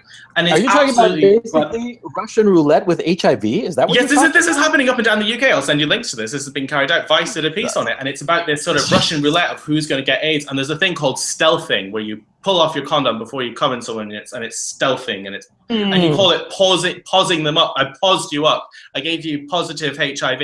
And this is a culture within the gay community. And if this doesn't show you how abhorrent and degenerate and disgusting and self-hating the gay community is, then I don't think anything else will. This is the pinnacle of a society and a culture that despises itself, that is fueled by hedonism and guilt and, and just it is the pinnacle of horror. It is horrible. Yeah. Sorry, this is you this know, sounds like complete. This is quite um, a personal question I have for you, Caolan. And if you don't want to answer, then just say no. But um, do why why do you think you became homosexual? Do you have any idea, or just? Well, this is an interesting thing. I've never actually had sex before with anybody, with a male or a female or anything like that. But I would, I found that when I came out or when I started to have feelings for like you know men, it was at the same time in school that girls started talking about guys and that guys started talking about girls. My sexual awakening came at 12, 13, the same time as everybody else. I didn't have any pressure to be gay or not to be gay. No one gave a shit at my school, so there wasn't any you know interesting aspect of it. I genuinely think, controversial opinion, that it's a biological thing. I I look at my family history and I can't find anything that would have encouraged me to be gay. Um, it's one of the things I've always said. Uh, as the girls in my class started talking about fancying other guys, I agreed with them, and that was it. And it was like this private thing. Um, yeah, so I wouldn't say it's a choice. I think some people choose, some very hedonistic people, some people who want to reject their culture choose. But I think the majority of people who are attracted to the same sex, I think there is a biological aspect to that. Uh, certainly in my case, there is. Well, can I add? Uh, I think from a Christian perspective here, what I think. Yeah, sorry, go for it, Peter. I just wanted to quickly say uh, to Caolan though, thank you for sharing that with us. I'm sorry to put you on the spot like that. Um, it's just something that I'm very curious about, especially because we're talking about, you know, the kind of degeneracy and with homosexuality. I mean, if that is the case with most men, then I suppose it's just something that they need to exercise some control over, you know, in order to not cause harm to society. But we'll hear from Peter then. Well, obviously, I'm not gay, but I just thought I would give just um, give a few thoughts what I think uh, from a Christian perspective. I think it has a lot to do with um, uh, have to do with a lot of uh, spiritual stuff. Uh, people are born with it. I, I, I would probably lean more towards I think it's some kind of spiritual stuff that uh, makes people feel that they are um, rather than biological. That's my that's that's my opinion on on that. that that's what I think. Obviously, I'm not gay, but that's just what I think on those things. I can add to what Caolan said there before about uh, being very all these degenerate gay parties that he talked about. Uh, I kind of knew it was bad, but I didn't know it was that bad. That was really I was like like uh, shocked here. Yeah, sorry, I, I, have a question for Caolan. Um, you know, I'm I'm I'm sort of like a, a, a, an agnostic Catholic, if you will, Caolan, and and I have the following question, if you will, and and, and please, I, am addressing it to you as as you have said that uh, you are gay, and I'm I want to ask you something in, in, as respectful as possible towards uh, towards you personally, and I want your honest opinion on the on the following issue. Um, you as a, a, a, self-described homosexual male, do you feel that homosexuality is uh, a bad thing for society? Or do you think that society should be tolerant of it? That's the first part of my question. And then secondly, as a follow-up, if you are if you think that homosexuality is not good for society, do you think that individuals who feel that they are homosexual should sort of like try to control their homosexual tendencies or appetites the same way, for instance, a um, an alcoholic will try to control his tendency towards uh, drinking alcohol? Would, would, I'm asking this as an honest question. It's a difficult question. It's something that I've had like a lot of, you know, a lot of strong opinions about. I think in terms of is homosexuality bad you know homosexuality bad for a society it depends on what that society is. If it's a society with mass immigration that's threatened with being overpopulated by immigrants then it's bad for that society because they're going to be outbred and we need as many white guys you know breeding as, as much as possible. But for a society without mass immigration britain before that or america before that um, i hmm. don't think it is because i think okay so look you have these mass numbers of people who are growing up in care who have been abandoned by their parents whose parents died through childbirth, blah, blah, blah. And they are going to grow up in a horrible environment. They're not going to have a parental figure. They're going to grow up and they're going to be really abusive and things like that. So I think there is a gap. And the same thing exists in the animal kingdom, where there is a gap in, in abandoned children who need to be brought up by couples. And gay couples do fill a lot of that, that void. So I think it's very important for that. So I think gays who are adopting children, I think that's a very good thing. It's a very important thing because it stops young young children growing up and, and, and without parent figures in terms of instead of holding their feelings back, it depends on what those feelings are. If there are feelings for young boys under the age of 18, which probably over 50% of homosexuals have desires for, then yeah, they should hold them back. If you're harming another person, you should hold that back. That's abhorrent, that's disgusting, whatever. But you can't really you can't really say to a gay person to hold back their feelings for men for the sake of, you know, becoming straight. That's just not going to work. What you're going to have is is is a marriage that ends in failure because they're going to end up pursuing that anyway. It doesn't really work. So depends on the society you're talking about. I don't. I mean, it's a difficult question. It's something I kind of flip flop about, really, because it's the personal aspect, the anecdotal aspect, blah blah blah. But uh, yeah, it's it's good for a society which needs you know young children to be brought up in a loving family. It's bad in a society that's desperate for white birth rates. No, the reason I'm asking is because I, I know a homosexual who um, who was Catholic, uh, I, I, or Catholic who happened to be homosexual, and he uh, deliberately controlled his desire and, and never acted on his homosexual impulse and uh, he had a, a fairly miserable personal life, and yet. No, I mean, do you? Time, it's, it's it, like it was, saying it's like saying you act on your on your heterosexual impulse. There isn't really a heterosexual impulse. There's just an impulse. That's how it is being gay. So it's like saying you don't act on any impulses. Right. There's no such thing. You know what I mean? So that's how it works. So it's kind of nonsense to say I have a friend or I know someone in an auntie who rejected homosexuality. Well, I don't. I don't really buy any of that. Yeah, I think Mark has something he wants to say.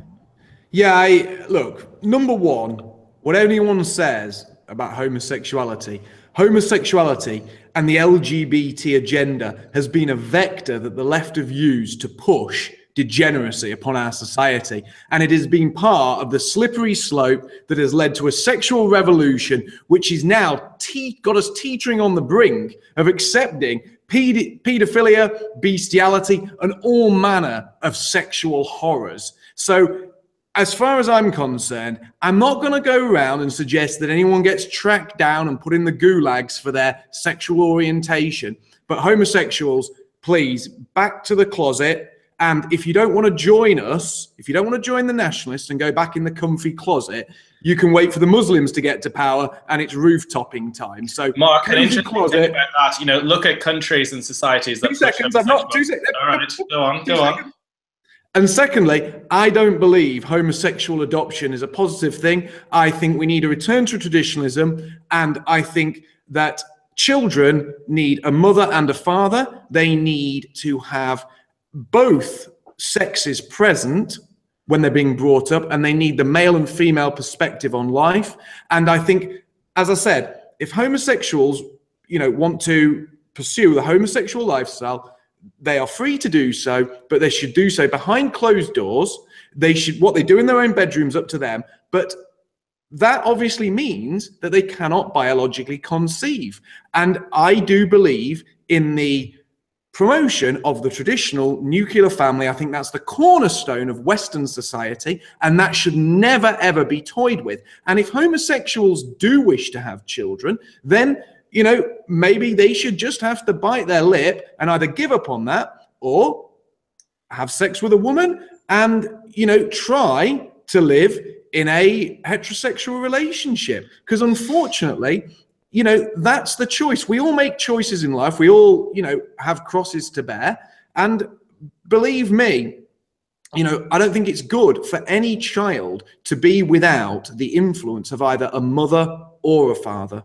I mean, trying to get trying to get a uh, gay guy to sleep with a woman is like trying to get you to sleep with a man. It's the same sort of impulse. Also, pushing homosexuality behind the scenes and trying to con- constrict it ends up in a situation like Saudi Arabia. The Middle East has the highest search rankings of gay porn. They have the highest numbers of se- homosexuality in the world because they suppress it. They throw away the women and they suppress it, and it becomes more cool and blah blah blah to be gay. One in ten people are gay, or whatever the statistic is. There have been gay people throughout thousands of years of history in every species of animal it's going to exist in a society whether you like it or not whatever that society imposes against it. It's what you do with it. First of all we can't say gays should have sex with women or gays should be put in closet. That's not going to work. That's just going to drive it underground. It's actually going to make it more seedy and cool and more people do it. So that's a shit option. What you really should do is say okay if you're going to be gay we sh- you know you don't you, you shouldn't have gay marriage because that's imposing you know nonsense on churches. You shouldn't. You need to adhere to british values. You need to you need to you need to have a family. I'm going to uh, what's it called? Infantil- infertilize a woman or whatever it's called. I'm going to reproduce because i'm going to do that uh, thing where you impregnate a woman with a needle or whatever it is. So i'm going to reproduce with children. If I, you know i am going to reproduce so you can do that. There are there are things that you can impose on it but driving it underground does not work. It creates the opposite effect. It's very bad to go down that line. Gays are going to exist whether you like it or not and that's the thing.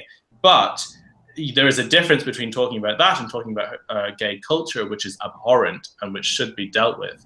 Um, so it's a very difficult subject. You can't. Yeah, but without being disrespectful, once it comes think- out of the closet, it then is like a snowball rolling down a hill. It's then public displays, then it's gay pride marches, then it's adoption, then it's marriage, then it's what we've got now, where people are openly talking about pushing what they're calling pedosexuality. You've got mainstream media outlets discussing whether incest should be legalized. You've got, I read, I did a podcast on this where a mainstream news outlet chronicled the exploits of a man who was in a loving relationship with a horse. And they were talking about this from a sympathetic point of view. And what I'm saying is, all of this, and it's not individual homosexuals, but the homosexual agenda has been used by the left as a weapon against Western civilization.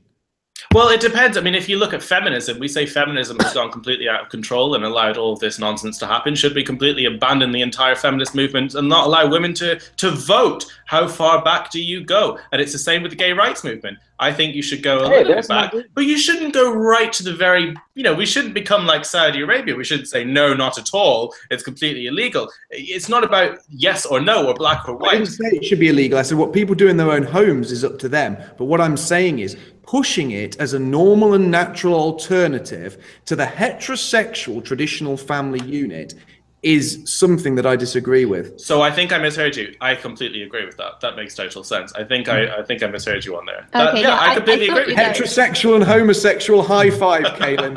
Okay.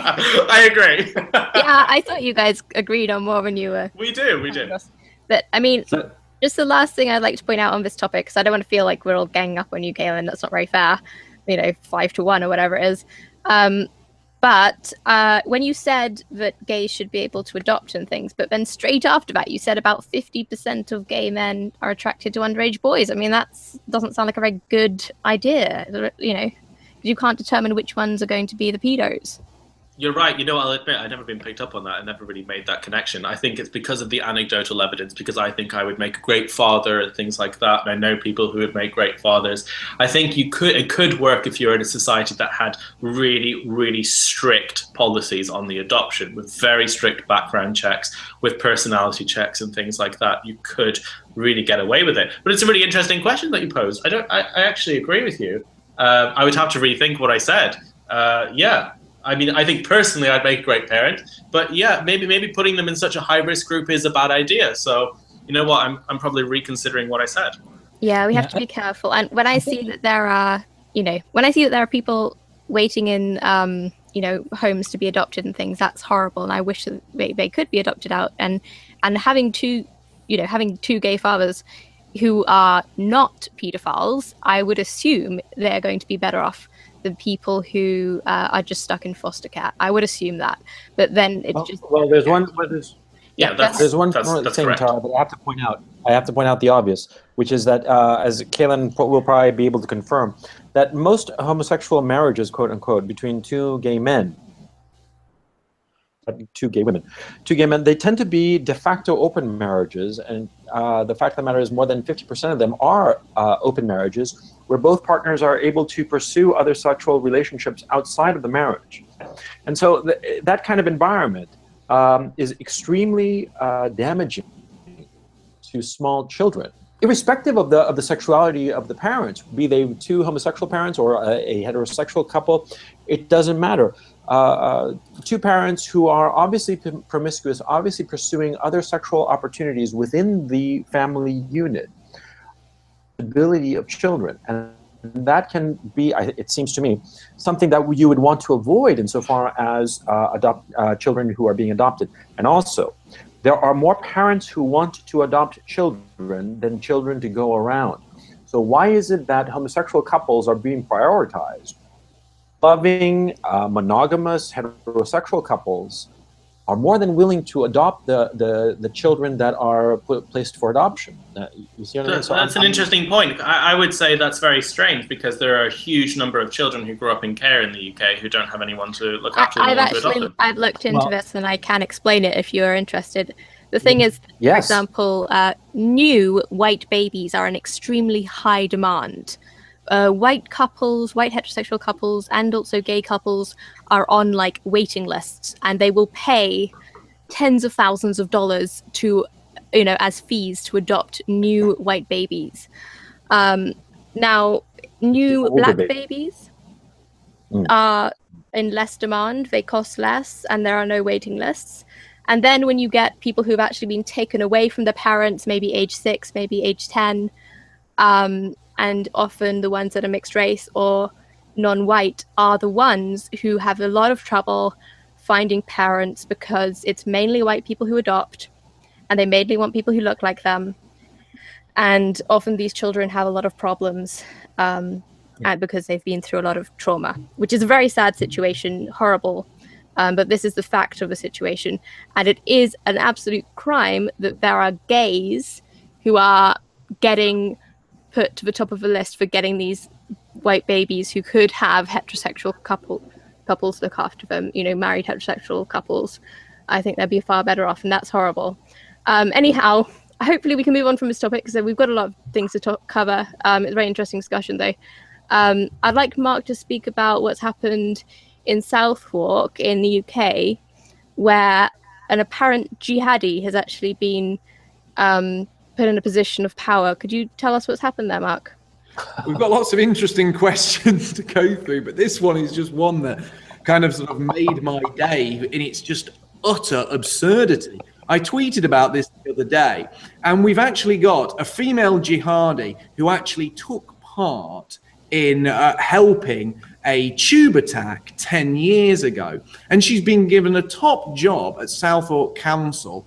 And she even appeared on the front page of the local authority magazine, which is called Southwark Housing News, as the face of the local authority. Now, obviously, this is a, you know a left-wing authority. It's a Labour authority, but this just shows how far we've gone in this country, where people can literally come here, they can commit a terrorist act against our people, and then they become the face of the local authority.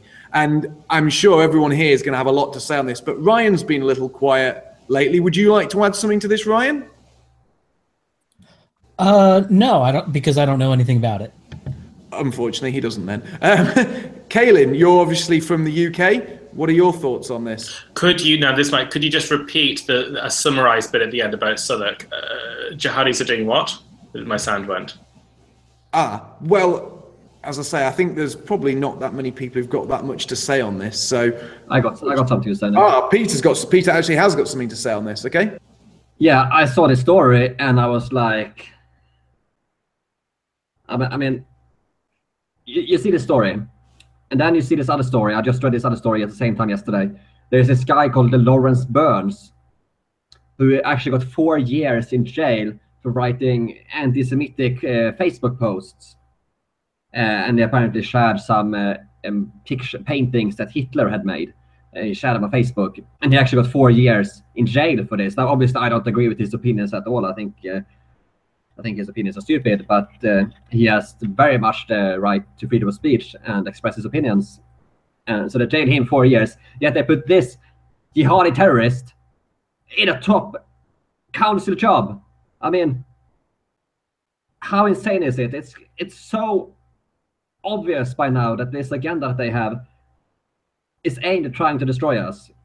They're trying to destroy our culture, our country. They're bringing these people in that that, that, that I mean, a few of them are fine, but they're bringing there's so many, and then they're putting them to rule over us. Meanwhile, they're jailing us. Well, not not, well, not specifically us. I don't agree with his opinions, but they're jailing our people.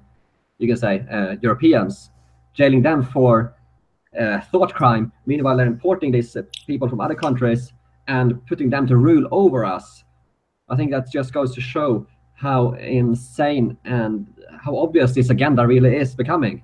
Why are people even surprised by this anymore? Look, Sadiq Khan is now the mayor of London. He, in the 1990s or the early 2000s, defended 1990s defended one of the 9/11 organizers in London in court. I mean, we excuse it because they're brown. We excuse it because they're Muslim. We say, oh well, whatever their problem is, whatever they've done, whoever they burn, it doesn't really matter. We're going to promote them because we have a massive demand for you know uh, minorities in our industry. So that's why we do it.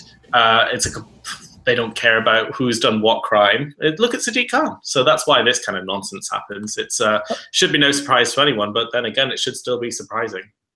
Okay, I have a question for like all, like all you guys because because I'm I look at this, I see this like he, here's what I see is going on. This is just what I see is going on.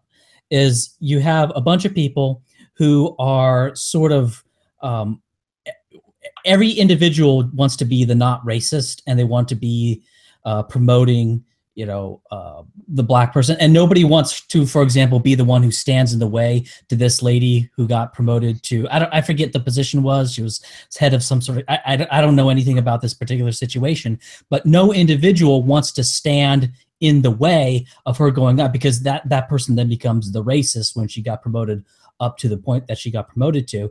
That's sort of how I see this happening as as kind of a collection action collective action problem.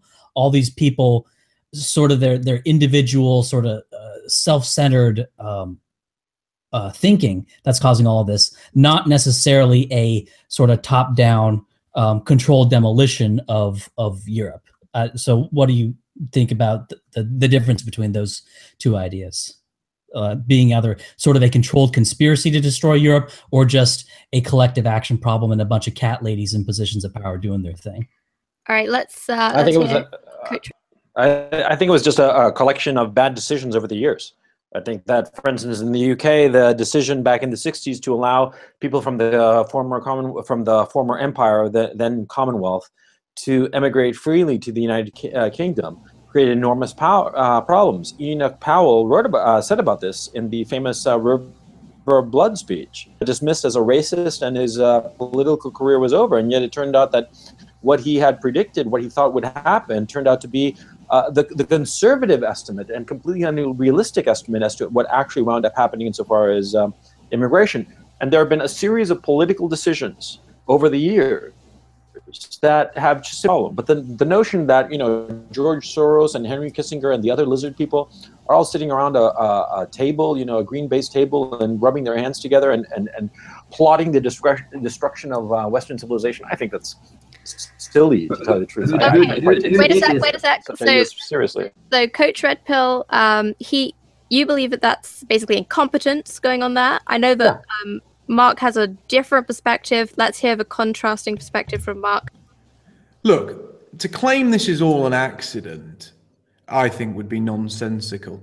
People have obviously got an insidious plan to destroy the West.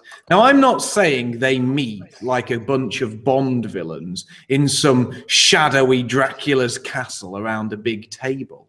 But what I am saying is, you can see across every Western country the same group of people have been pulling the strings and pushing everything that is insidious and harmful to the left feminism, the LGBT agenda, degeneracy, acceptance of drugs, promiscuity. They have attacked the family. They have forced women away from men. And all of these things have pu- been pushed by the same little clique. And on top of that, these people are quite open and honest about their plans. They talk about the long march through the institution. They institutions. They talk about the way they've captured the media, the education system, local authorities. This hasn't just all been one giant accident. It has been done by design. And people can laugh. You can laugh and say, well, it hasn't. Well, what is the long march through the institutions then? Why do the left crow about this? And we were talking earlier about the LGBT agenda being used as a vector to push degeneracy. You have leading Labour Party members of parliament who were working in groups with a group called the Paedophile Information Exchange to push the dialogue to the left. This hasn't just happened by accident, it's happened by design. Okay, so you're saying that there is no group of people, Bond villains, sitting around plotting on the destruction of Western Europe. Are such people plotting around the destruction of Western Europe and and uh, Western civilization?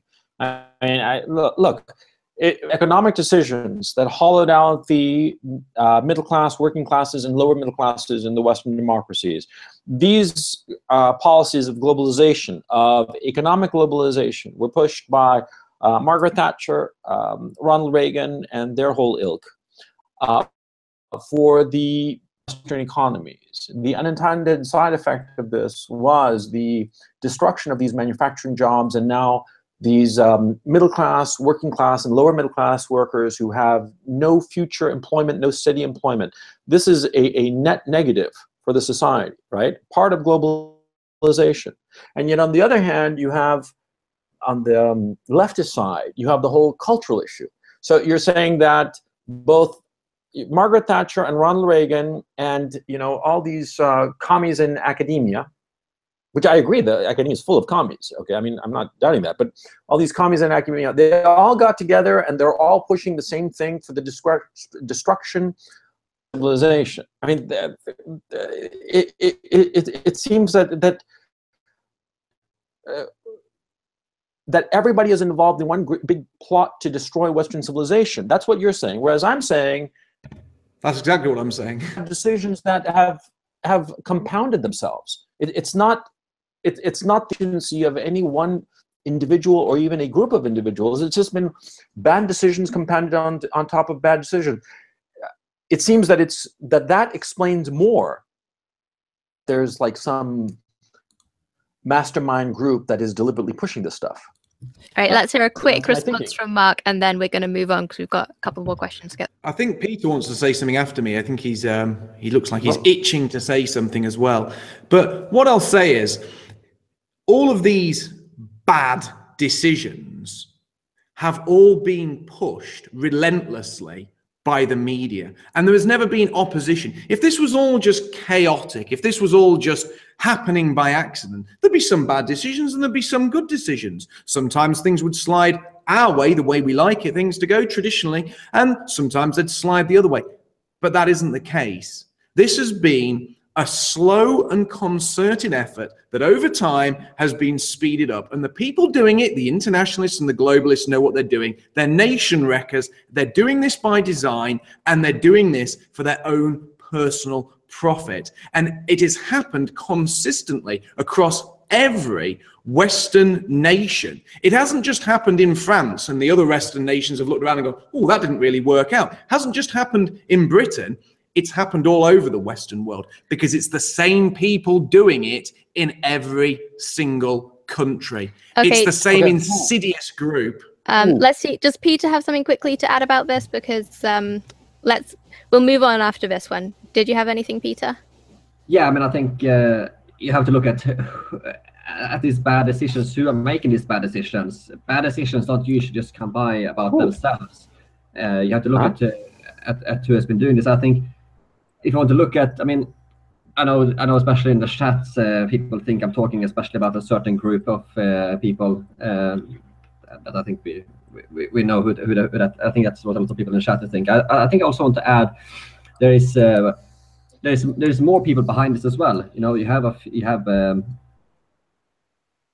you have the Vatican. I think uh, from a Christian perspective, I think the Vatican has been incre- incredibly uh, incredibly harmful and a part of this kind of uh, elite, part of this elite trying push doing doing these bad decisions. So you can just see how the Pope now is just blatantly uh, pushing these uh, these bad decisions at the moment. Uh, combined with uh, white liberals, fifth columnists who are willing to destroy their own countries for personal profit, for Okay. enslaving the rest of the people. And All uh, so we get the idea, yeah. like a, a load of different groups that might be profiting from it. Um, so that's the argument, you know, is it is it incompetence? Is it design? Is it both? Who knows? Um, I'm gonna have us quickly move on to the next question because I know we've got questions from the chat and I want to get through them. So can we do a bit of a quick fire round because we're wrapping up right now. We've only got 10 minutes left. Uh, Mark, please quickly. Uh, We've got a very good question here, um, and I, I'll, I'll, I'll, I'll shoot this one out. Does Merkel's recent decision to start to limit immigration to Germany signal a future EU-wide shift in policy in order to reduce the rise of right-wing populism? Now, I'll just um, give my little bit of perspective on this um, before I pass it around to the room. I think that Merkel is one of the greatest enemies of the European people that we've ever had. But one thing I'll give her is that she's an honest enemy of the European people. She's been very honest about her open door policy. She's basically been honest about the fact that she is utter, utter vermin. Now, now she's saying she wants to limit it, and obviously that's to attack the AFD. But make no mistake, all she's doing is talking. It's like Theresa May. Theresa May in the UK has been anti immigration, anti immigration, anti immigration. Yet when she was Home Secretary, she legally let in, in her last year as Home Secretary, she legally let in 650,000 immigrants whilst talking tough on immigration.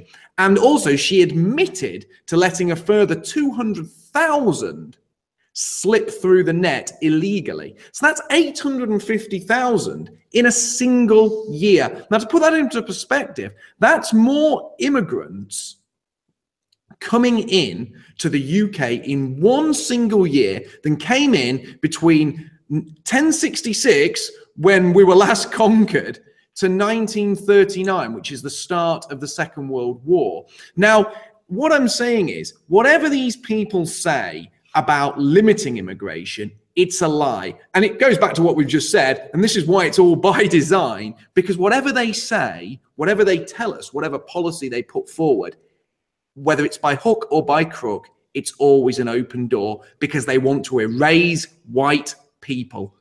Okay. Caolan, your thoughts? Um, could you repeat the question for Caolan because I didn't catch it?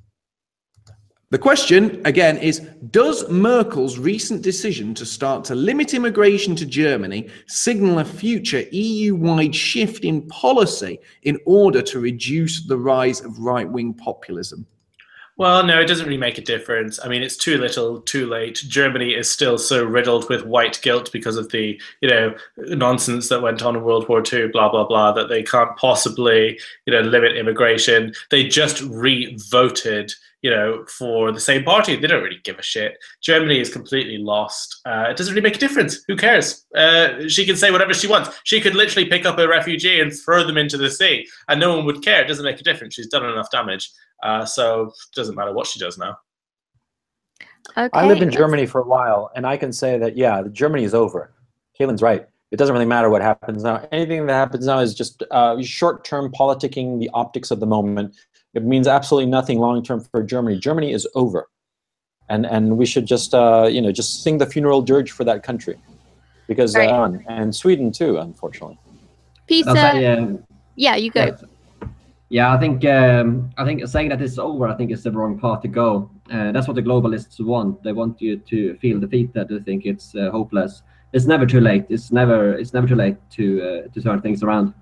Uh, you know, look in, Swe- in Sweden right now. Uh, things are really starting to. I can feel things are starting to turn in Sweden. More and more people are getting opposed to mass migration. It looks like the Swedish Democrats might actually win the next election, and they are. Um, well, how they put it, they, they, Well, they have I- quite some. Uh, Well, Yeah. my, my thinking is that you know if we when we start seeing plane loads leaving Stockholm filled with immigrants or migrants rather and depositing them in Nigeria and uh, the Middle East and wherever these people came from, well then believe that the, that the, the, this is not over.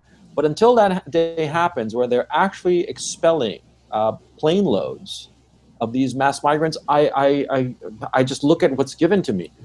It seems clear Well, I that think- I think Germany and Sweden are lost. I, I, I'm sorry, I, I don't mean this in, in, in, to, to, to be like a, a spoil sport, but they're not deporting these mass migrants, and these mass migrants are forging bonds with that country. And, and I, I, Well- you know, I'm just being well, realistic. Okay, well, well, one thing to consider is that um, uh, I believe Pew did a did a did a looked at the uh, fertility rates of Muslims compared to Christians in Europe, um, and it's 1.7 to 2.1. The Muslims are at 2.1 to 1.7, so it's bad. It's a bad ratio, but it's not, you know, it's not the end of the world. Also, uh, the trend is down for for the Muslims, and whereas the white trend is basically uh, flatlined.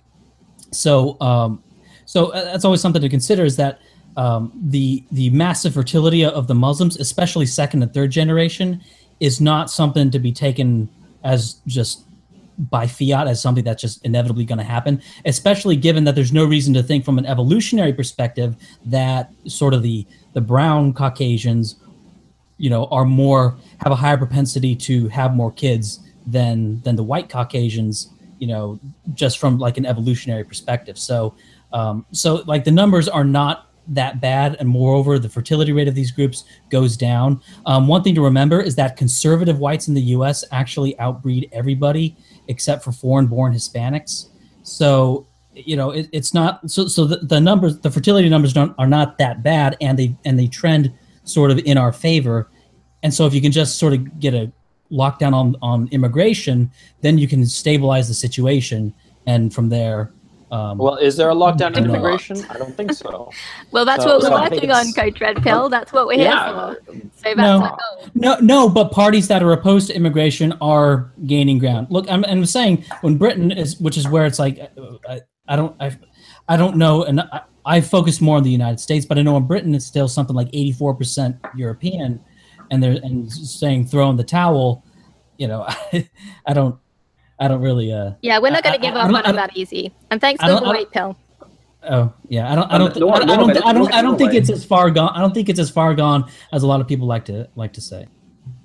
Right. But I mean, I mean- if, you, if you look, if you look at, if you look Sorry. at Norway, uh, Okay, let's hear about Norway. Go ahead. uh, yeah, if you look at Norway, it's uh, it's actually not that many migrants here as many people think. It's actually uh, I look at statistics living in Norway, and about of them, I believe it's about 350,000 that are migrants from the Middle East or Africa. Uh, so that's less than eight percent. Uh, so we still obviously have the numbers in our favor, especially in, in certain countries like Norway. And I think what we need to do is it's never too late. Uh, deportations and so on can happen uh, further away in the future when we get when everything is sorted. Uh, right now, we have to win the culture war, the media war. You know, just look what Denmark did.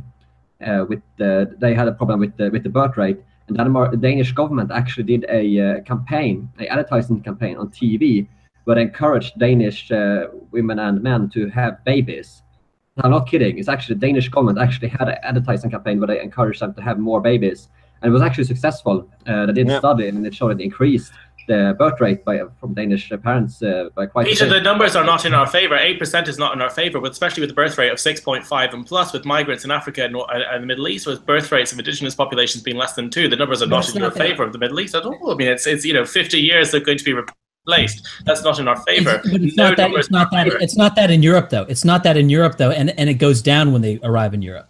It goes down very and, small and amounts. It's gone yes, yes, yes. But six point four is including that. It's gone down from around ten plus to six point four. So I mean that's no, it. No, no. For Muslims, it's two point one. Well, it's not two point one. Not most, you know, most families walk down the street to see eight children. It's not two point one. It's not true. French, the, it, native this, French by the year um, twenty fifty will be a minority in their own country. And Sweden will be this a third world country by the UN declared. This is not this is not crazy conspiracy theory. This is fact. Maybe a couple of Muslim families have lowered their birth rates for some bizarre reason, but the majority have astronomically higher birth rates than indigenous populations. Yes, that's so why Mohammed is the most popular boy's name in in England year on year, Mohammed yep. is the most popular boy's name in England. We're projected yes. by government projections. Look, at the end of the day, this is the solution.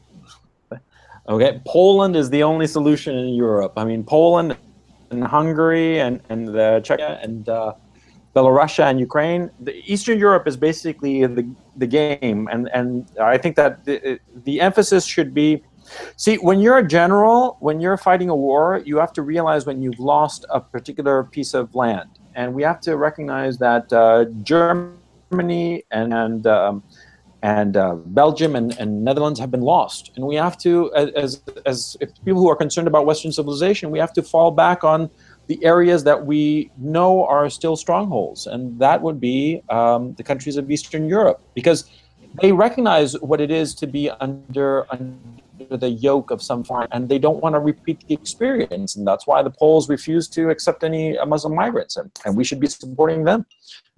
Okay, I'm just yeah, going to interrupt the conversation. Think... I'm sorry, but um, so we, we're like practically at two hours right now. Um, mm-hmm. So I don't know if any of you want to leave at this point, or if you would like to continue the conversation, because I know we're all having quite a lively conversation here. It's totally up to you. Um, if you want to keep going? Um, okay, now I know, but Ryan really has a lot of information when it comes to demographic data, and he's been studying this for years. So let's just hear what he has to say on this. Uh, for for the United States, though. I, I actually don't know that much regarding uh, Europe. I just I just saw a few a few studies, so it's very likely I could be wrong. But I think it's time for me to do a deep dive on the demographics of of Europe because um, what I, what I I'm like white pill because I'm looking because I uh, break down sort of the demographics of groups in the United States and I say this is actually not that bad you know. Um, but maybe it is that bad for for Western Europe. I don't know for sure. I don't think it is. I saw a, a, study from Pew saying it didn't look that bad, but maybe it is that bad. I'll have to. I, I just have to look into it more. Okay, well, I'd very much like to see a video or an article from you on that. Um, Mark, let's get on with the next question, shall we? Okay, the next question is what do people think of the Football Lads Alliance? Do people uh, think that's a good political development in the UK or a negative political development in the UK? Um, Caolan is shaking his head, so I am going to pass it straight over to you, Caolan. I literally just spoke to Big Phil, whatever his name is, about this. I was requesting an interview with him. You know, this spat with Tommy Robinson. What a cock! He just said he declined to comment after you know five or six messages with me.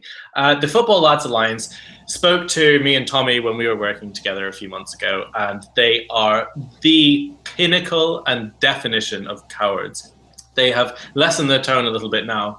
But you know, when we were working together, we messaged them, and we, you know, Tommy messaged them, and he said, uh, "What's this about? What's going on?" You know, they had a march, and there's a few people there, and they were like, uh, "You're not invited. You're not supposed to come. Rebel Media can't come. Tommy Robinson can't come. We are far right. We can't be associated with you guys. You know, all this garbage." And, uh, and and we were like, okay, well, we won't go then. You know, who cares? And now they've grown in numbers, and they've grown in numbers because they're marching against a very generic thing, which is terrorism. But they are total cucks at heart. The owners, the people who are organizing it, all of it. And as soon as let me tell you, as soon as Antifa, Stand Up to Racism, and all these groups in the UK start protesting them, they're going to see their numbers drop massively the only reason they're allowed on the street, the only reason all these people are marching with them is because they can do it so freely without any without any pain or discomfort. Now Tommy's joined in and all that stuff.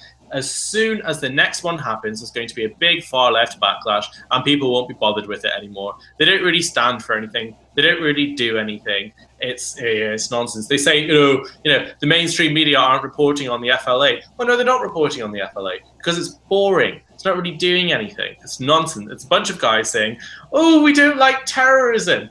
No one fucking likes terrorism. Muslims don't like terrorism. Grow up. March against something serious. March against Islam. March against immigration. Do something about it. Grow up. So yeah, the FLA, flash in the pan, boring.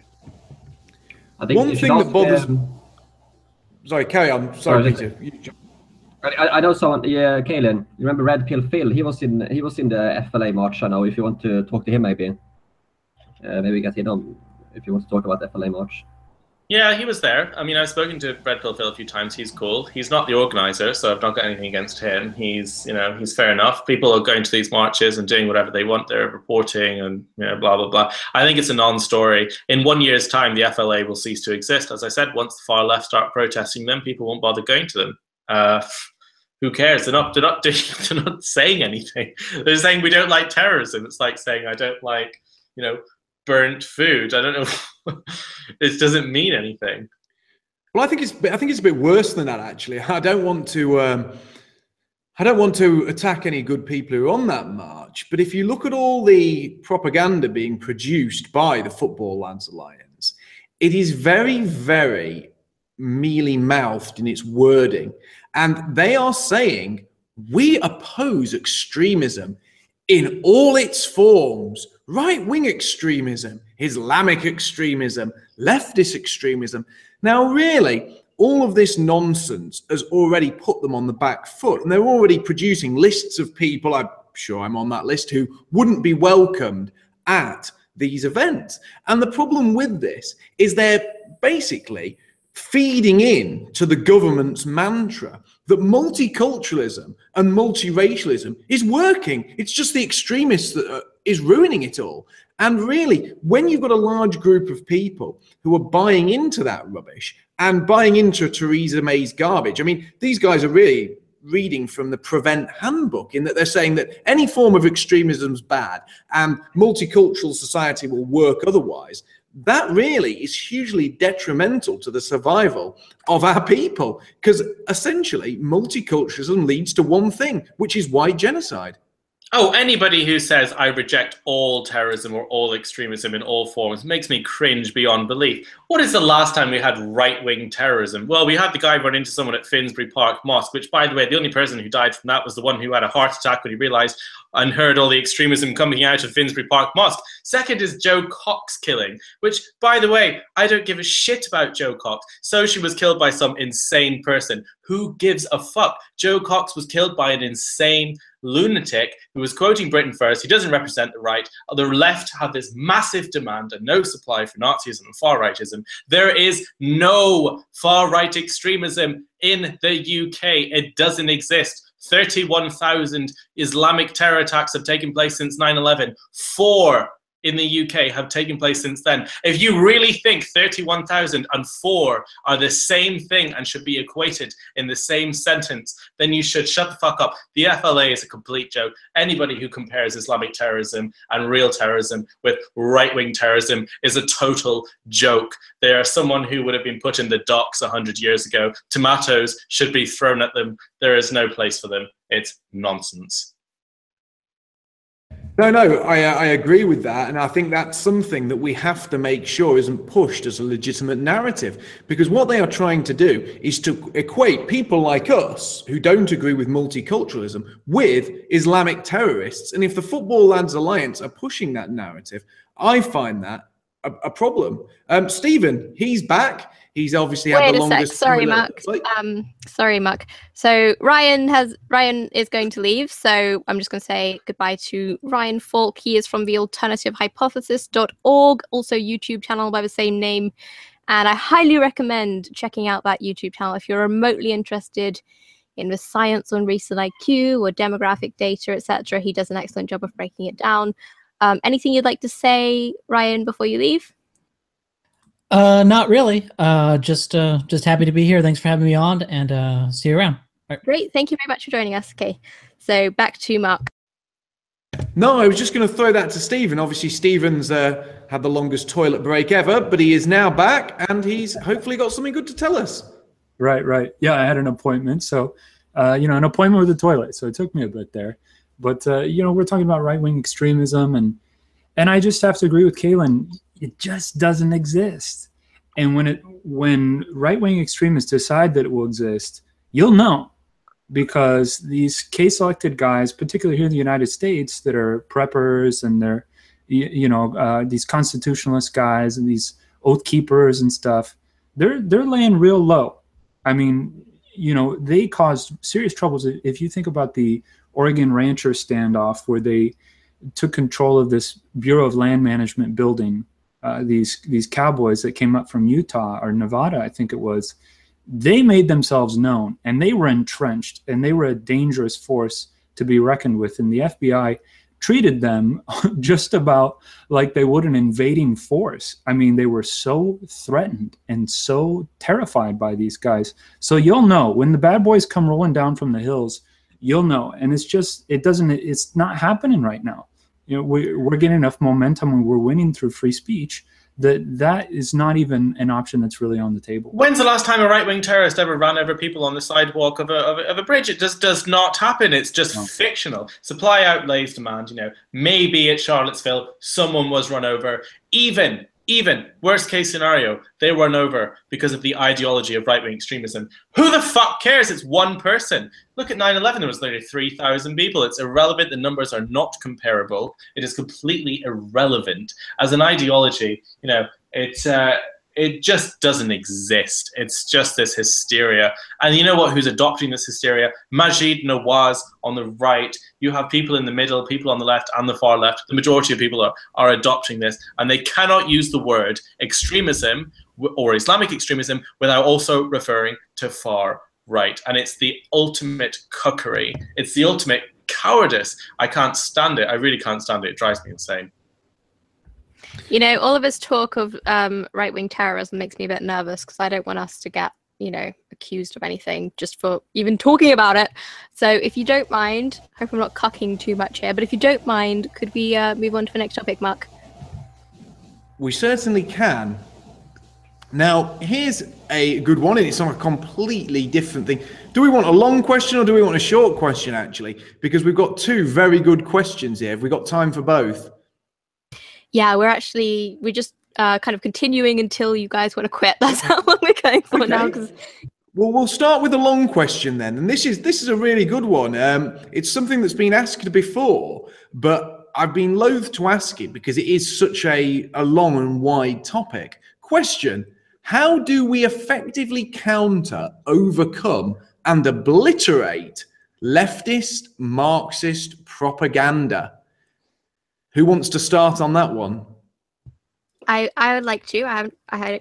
I feel like I haven't done as much talking as I normally do, so I'm going to get some extra talking in here. But um, so yeah, how do we overcome the propaganda? Well, I personally, I have red pilled a fair few people in my time. I have to say, you know, don't want to boast or anything. Um, but I find what's most effective is to, first of all, not be too over the top in people's faces. Like, you know, um, you don't want to red pill people too hard all at once, or they'll just think you're crazy because it really is like they're brainwashed and you are breaking the brainwashing. And the best way to go about doing this, and I've even looked at people who are getting people out of cults and things like this, the best thing to do is to very gently just kind of ask them a couple of questions and then just leave it and come back later, you know, next day, next week, next month, and do it again and maybe give them some information, show them some reports from the FBI or something that's very, you know, indisputable data, it's not biased. And um, over time, I find that if you will do that sporadically, not all the time, just occasionally, now and then, it will gently red pill people in a way that they can start asking questions for themselves. And once they start doing that, it's it's gone. You know, they can't be they can't be brainwashed anymore. Yeah, it's probably the only solution that needs to be done with these people. But however, confirmation bias completely swamps these people to the point where they will never believe facts or reality, even if they are faced with them. So even if you give them good facts, you give them good dialogue, you give them good narrative, it is irrelevant. Their views will not change because they have confirmed their bias already. So the only thing we can do with them is to carry on saying, all right, okay, very good, very good. You have those beliefs, you have those views. Great. Carry on. See where that gets you. While we're winning the argument watch them become memes. Watch them become the Okay, ridicule I- of the internet. What? Something I wanted to add was something that Manu talks about. No, when I have a different Something that Manu talks about is that which is inflicted uh, in childhood. What the hell is that Yeah, I don't know what's going on here. Yeah, can we not talk over each other? If Yeah. someone's talking, make sure everyone's got their mics muted, please, because otherwise, you know, it, it starts cutting into other people's time. So, if Stephen, if you'd like to continue your point, please. Yeah, yeah. So something Molyneux talks about is that which which is inflicted into people, not through reason and evidence, but through abuse, cannot be unprogrammed through reason and evidence. So there's this sort of saying that the left actually has, which I, I really like, and that is that people don't know don't care about what you know until they know that you care. And it's kind of, it's kind of like oh you know it's like Care Bears and hugs and it's it's kind of a warm fuzzy thing but there is some truth to that. Uh, you know, the left is there's they're sort of like hard up on nurturance, basically. I mean, they all sort of want to return back to the, you know, in the sky teat that they didn't get to nurse off enough when they were children. And so if you can if you can show like, hey, I'm a healthy person and I'm fit and I'm not here to sort of hammer you and overwhelm you to sort of get into what Tara was saying. You don't want to overwhelm people you want to feed them bit by bit and you want to show them that you care but you don't want to turn them into dependence on you by giving them too much so they can't handle it I think Peter's got something he'd like to say about this as well. What are your thoughts, Peter? I mean, being a uh, being Peter Sweden, the journalist, you're sort of in the belly of the beast when it comes to uh, creating an effective counterculture. this is kind of my uh, my area uh, of expertise, I would say. Uh, I think um, this is something that is incredibly important. Uh, it might even be vital if we are a, if you are to say Western civilization how to counter the cultural Marxist propaganda. And the short answer is how to do it well. The short answer is uh, do what the cultural Marxists have been doing. They've been very effective at their propaganda. Copy them. Do the same thing that they've been doing. Now, what have they been doing? Well, they have been going the long way through the institutions, uh, very subversive, um, very um, subtle, subliminal propaganda, and so on. If you understand what I mean, uh, they've been do- going it the long way um, through the media, through the schools, and so on. And uh, what you have to do to counter it is you have to do the same thing yourself. And all, one thing that's really important to point out with these cultural Marxists is they are communists at heart, but they are not going around flying the communist flag or talking about communism much. Instead, they have kind of changed their way on how to infiltrate the West uh, with culture. And they, the Frankfurt School was that well, they were communists and they set up this uh, invented uh, cultural Marxism instead. Uh, and I think that's something we can learn of, that the right should learn of uh, very much. Um, and and this is this kind of goes back to the optics thing, the PR image optics is, you know, this um, they kind of rebranded communism into cultural Marxism and then have basically managed to infiltrate the whole West with it, basically making the whole West now very communist. Uh, you know, if you took someone from the 50s, American, uh, the 50s in America, and showed them what the West has become today, he would be like, what's going on here? Like they've all become communists. Is this like did Stalin just invade the whole of Europe or something? Uh, so that's what they did. So so so what we should learn from that is the PR of the, the image. Um, you know, don't be this 1488 uh, retard with swastikas and so on. That's just stupid. And the communists realized that that they had to leave the communist stuff behind, but bring their ideology in from the back, kind of kind of through the back door, if you understand what I mean. Uh, so what the right has to do is absolutely, absolutely leave everything with this 1488 uh, swastika stuff away, and um, push a sensible, uh, family-friendly optics, and push the, push push the right message. You know, push to say West, Western, you know, try and get birth rate ups. Uh, you know, show the the culture, show the truth about, expose also what the cultural Marxists are doing. Uh, you know, for example, I can give an example. Just um, just yesterday, I was was in a Twitter conversation with this Mike Stuchbery guy. If you have seen him on Twitter, uh, he's been having some arguments with Paul Joseph Watson as well. Uh, and I he was um, he he was he he wrote on Twitter uh, that he couldn't wait to uh, to get a to to to, raise, to to mix all of the race into one nice caramel uh, mixture of humans. He wrote on Twitter. So I kind of exposed him what he was doing here. So I tweeted, yeah, so wait, wait a minute. So this kind of sounds very racist of you. So you're saying that you want black people to to become just a caramel. Uh, instead of mentioning white people, I said that, well, uh, you, you mean it's for black people? So, you know, you have to be very, very smart, very clever in how you deal with these people and, uh, and expose them. And that's done through, through, you know, you have you have to be the right person for the job, and it's um, it's a lot of work, but you have to be relentless. Just keep pushing, keep pushing, expose them what they're doing, and at the same time, uh, pushing the the real the real truth out there, what our our points, if you will. I just wanted to jump in on what you're saying, Peter, and you know, this just got me thinking of the power of comedy and derision. And it, it, I don't know if you guys follow. Do you guys follow Sam Hyde at all? I'm pretty. I'm pretty into Sam Hyde because he's got this derision thing nailed down, and you know, just as Rick and Morty is sort of jumping the shark in a major way, Sam Hyde is in there and he's on it, and he's just like he's just killing Rick and Morty. It's almost like single-handedly he's just driving a sword through the heart of Rick and Morty.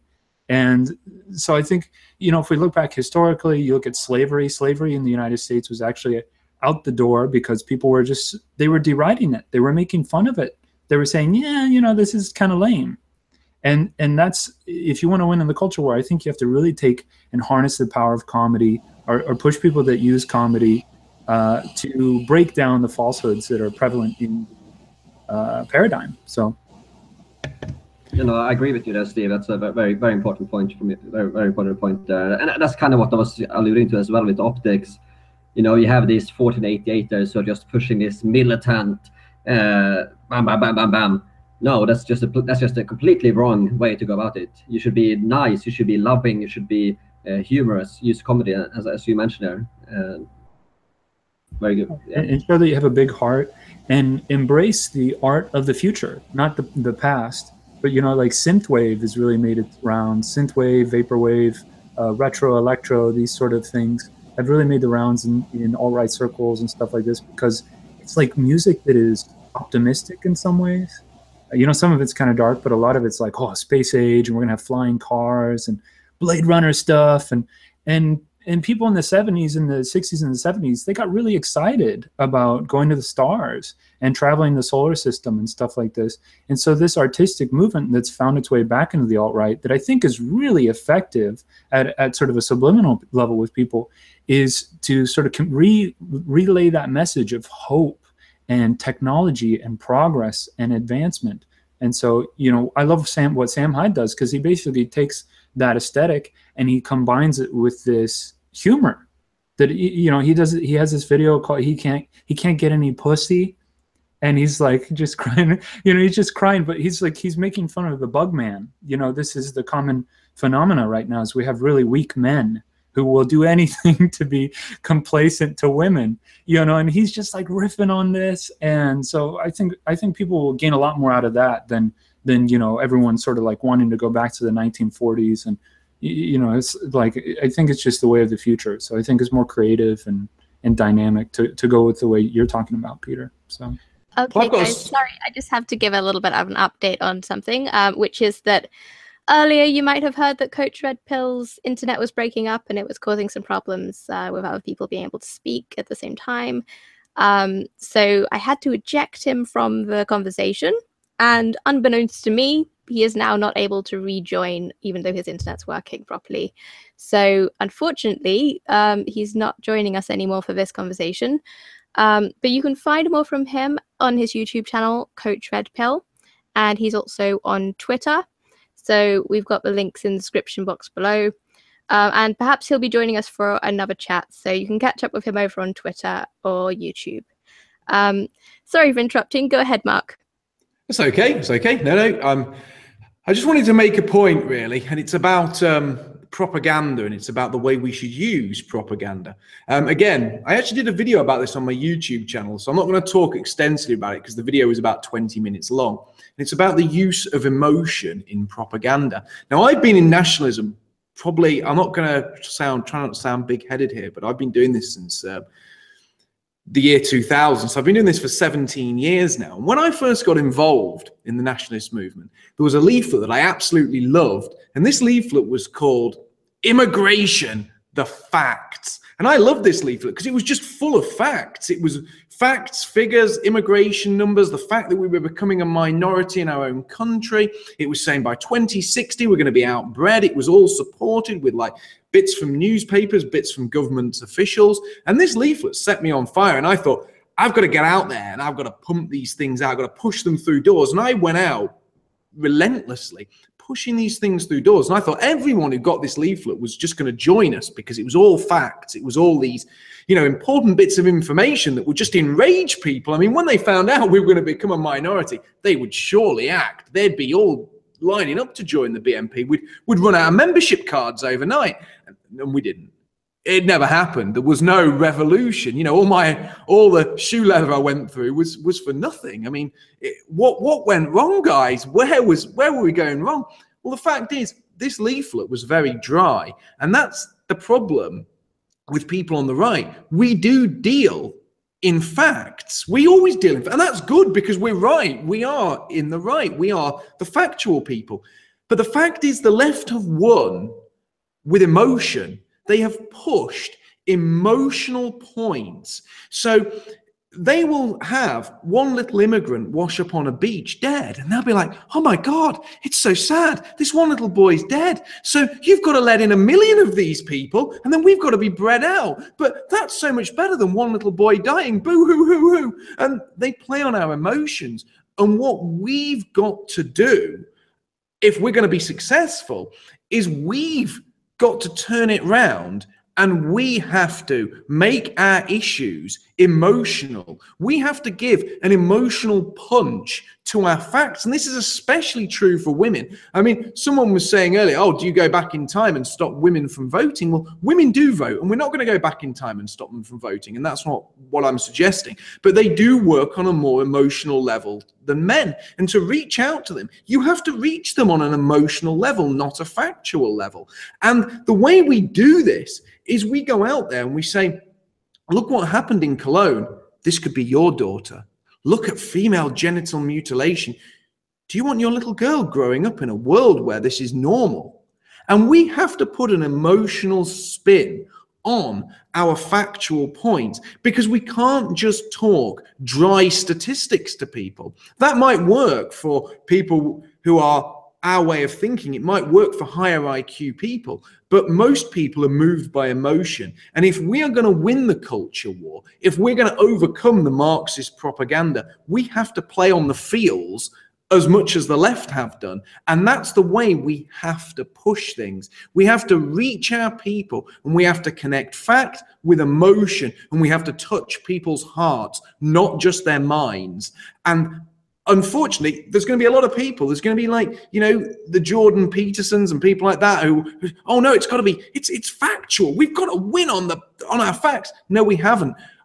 The art of propaganda is touching people and emotionally moving people. It's about reducing our points to the lowest common denominator, touching people's hearts, and repeating those points ad infinitum until they join us, until they come over. That's what the left's got to do, and we have to w- learn from them, but apply our facts to feelings.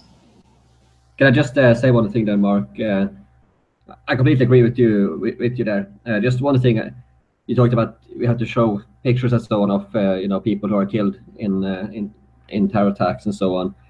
I think I think yeah I think yeah that's that's that's one. But I also think we need to um, have positive messages as well. We should primarily focus on uh, positive uh, uh, memes and messages. Uh, of course, also do that as well, but as a main focus, do positive things. I think that will have the most impact.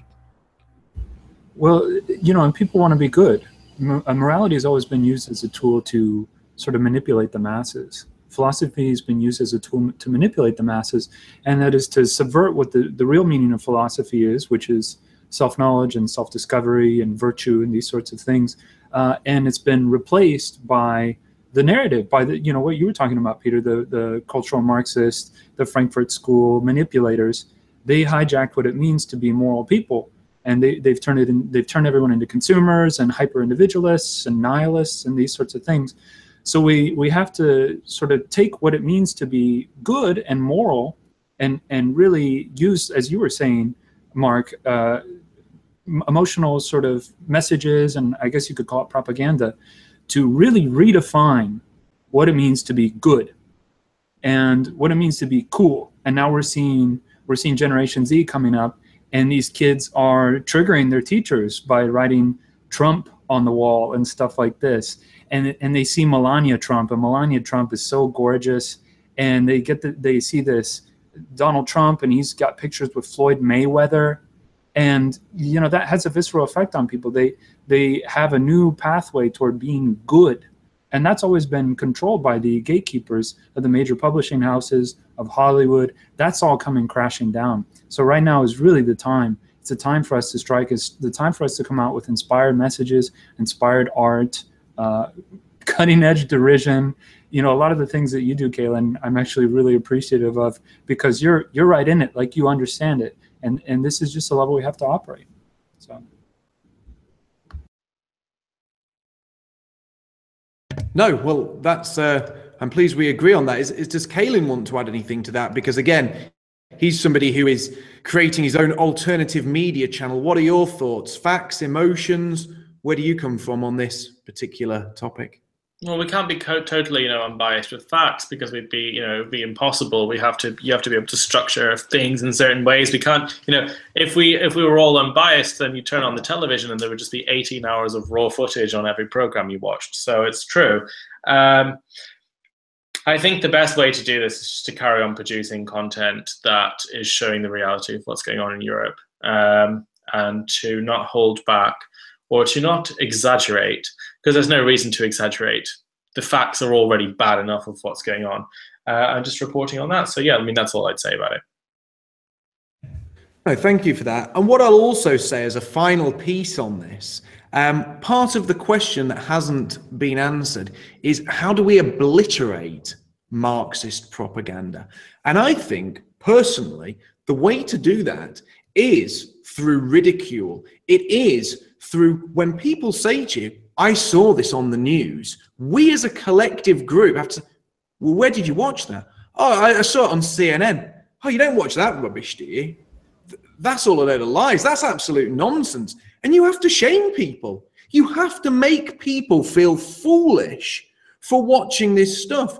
Like, you don't believe that rubbish about them coming here and bringing money, do you? You don't actually believe that immigration makes us financially better off. Oh, that's ridiculous. And then they're like, oh my God, they don't want to look foolish. And then you present evidence. You present the way that immigration has actually made us financially worse off. You tell them that 80% of Muslims in the UK are out of work, that are sitting there living off our benefits. But first, you ridicule in a software. You don't obviously really rub their face in. I'm not saying you put them in a headlock and start rubbing their face in the dirt and screaming in their ear. You know, don't go that far. But at the same time, you have to make them feel slightly silly for believing anything that they hear in the mainstream media. And obviously, now we have this wonderful alternative media. I mean, we have this great show that we're part of tonight. We all have our own YouTube channels, we have our own Twitter, and we're all pushing this narrative. There is now a viable alternative to the mainstream media so that when people turn away from that, they can hear real news. And I think, like we said before, that ridicule is part of what we do. And people as well, shame, like I said, you know, grown men who are watching Rick and Morty and are using that as an actual argument. You know, if a grown man comes up to me, especially if they're in front of females, and starts using Rick and Morty as an arguing point, as a serious point of argument to beat me in a debate, I am going to make an absolute fool of them. I'm going to show them up for the man child they are and send them home in tears. And we should be doing that because believe me, grown men who identify with some bizarre geeky cartoon character need to be shamed. And that's something that society doesn't have anymore. We don't have enough shaming. And we should be shaming people who are cretins. We should be shaming people who are slobs. We should be shaming people who want to sit at home on benefits, drinking booze and smoking fags and not getting a job. Shame is something that's very important. And any grown man who has a Rick and Morty poster on their bedroom wall, believe me, they should be thoroughly shamed. You know, I've heard about. I keep hearing about this Rick and Morty thing, and I've ne- I don't know what it is. Is it what is it? Like Family Man or something? Family Man. Tara, Tara's so red pilled. She's so above us all. She doesn't even know what these things are really called. no, I don't know what you're talking about. what is it? It's, all she knows like... is Zelda. All she knows is Zelda, guys. If she's not completing Zelda on the hardest difficulty, on the Master Quest level, she's not doing anything, guys. That's how awesome this lady is. Please, someone explain what Rick and Morty is. Yeah, Rick and Morty is this show. It's like it's like the new Family Guy, but it's for people that are into scientism and quips and uh, you know things uh, non sequiturs, and it's it's got like a real undertone of sexual abuse to it. It's, yeah, it's it's weird. It's weird, and a lot of people are drawn into it, and it's. This big... reminds me of this thing that they're doing right now, which is that they're. I, have heard this. There's this new, um, ch- like, is it a children's sex education cartoon or something? And it's like got this little girl's vagina as apparently a character in the actual like. They have that's that's in Sweden. That's oh, that's wow. from Sweden. They, had, a, they have a cartoon in Sweden uh, that they have. It's actually on the children's uh, TV program. They have a, they have a special uh, like the children's cartoon, children's TV program. Uh, they're on children, children's channel, uh, and they have um, this cartoon where they have a, basically they have a um, a penis, and they have a vagina, uh, cartoon characters, and they go around and do different things, adventures. They fall in love. They kind of uh, quite suggestive things, maybe a little bit here and there. Um, and they all make them into like these funny cartoon characters uh, and so on. It's absolutely disgusting. I mean, and, and, what age is this for, and what time of night is shown at? Oh, this is uh, on this is on uh, children's uh, children's channels. This is for like um, I believe something like three, three to ten years, uh, something like that. It's it's like for really young people. Steve, I see uh, your eyes popping out of your head right now. What are you thinking? Oh yeah, I mean, uh, it's just it's horrifying. Um, like I watched this video of oh my god, this rapper Nelly, and he's doing a show in Montana, Montana of all places, and he brings a young girl on to the stage, and you know he starts sort of like romancing her a little bit and and they start doing the song and he's like rapping in the microphone. She's like 13 and he starts twirling her hair as he's talking to her. And this stuff it makes my blood boil. I mean that's why my eyes get so wide because it's so far beyond the bounds of decency and and what I would tolerate in, in my own life. That I'm just shocked that this exists, but I know that it exists because state media, especially it seems to be in Scandinavia, is just particularly perverse. Uh, you know, some of the things that are coming out of Germany as well, where they show, oh, how to mate with a migrant. You know, oh, go meet go meet migrants so you guys can have sex. To me, this is just like my God. It's it's it's an and it's an it's on another planet to me. I mean, it's so. Do you mind if I sh- you mind if I put up a uh, screenshot on uh, screen of the of the shitless cartoon I just talked about in Sweden? Sure, as long as it's not going to get me kicked off YouTube. No, I don't, I, don't, I don't think so because the, the video itself is on YouTube, uh, so you probably wouldn't get kicked off YouTube, I guess. Uh, it should be age Yeah, strict and everything, uh, but uh, it's not. Um, Yeah. Let me see if I can put it up here. Uh, can you guys see it? Oh my Mm. gosh. This is the cartoon. So here you have. It's called. It's basically called the. Uh, well, it's called snoppen och snippan, which means uh, that's the slang for penis and vagina in Swedish. Uh, so these are the cartoon characters. They were. And, is and parents actual- actually let their kids watch this. Well, Yeah, this is uh, actual. Uh, this is actual um, children's program on TV. right. I mean, I'm you know what the kidding you. strangest thing is, Peter? I was thinking about a different cartoon that happens to also have Hmm? a talking vagina in it and showed to kids. Mm. So that must be in a different country. So I think this, that's on Netflix, the one that you're talking about, Tara. yeah, do you know anything about that one? Sorry, I just see these random memes and I'm just like, okay, interesting Yeah. information. What's I saw the trailer for it, and that was just like I was like, I'm done. I mean, it was you know some kid masturbating, you know, and that's shown in the trailer for the cartoon show. So it's too far. I think I think one thing you can take learn from this uh, this this Swedish cartoon. I, ju- I just want to point something out. Uh, is the propaganda here? You see, they they go after them when they're young. You see, it's, it's a very genius way. Uh, If you looked at how those cartoon characters were drawn, it's a very genius way of uh, indoctrinating children.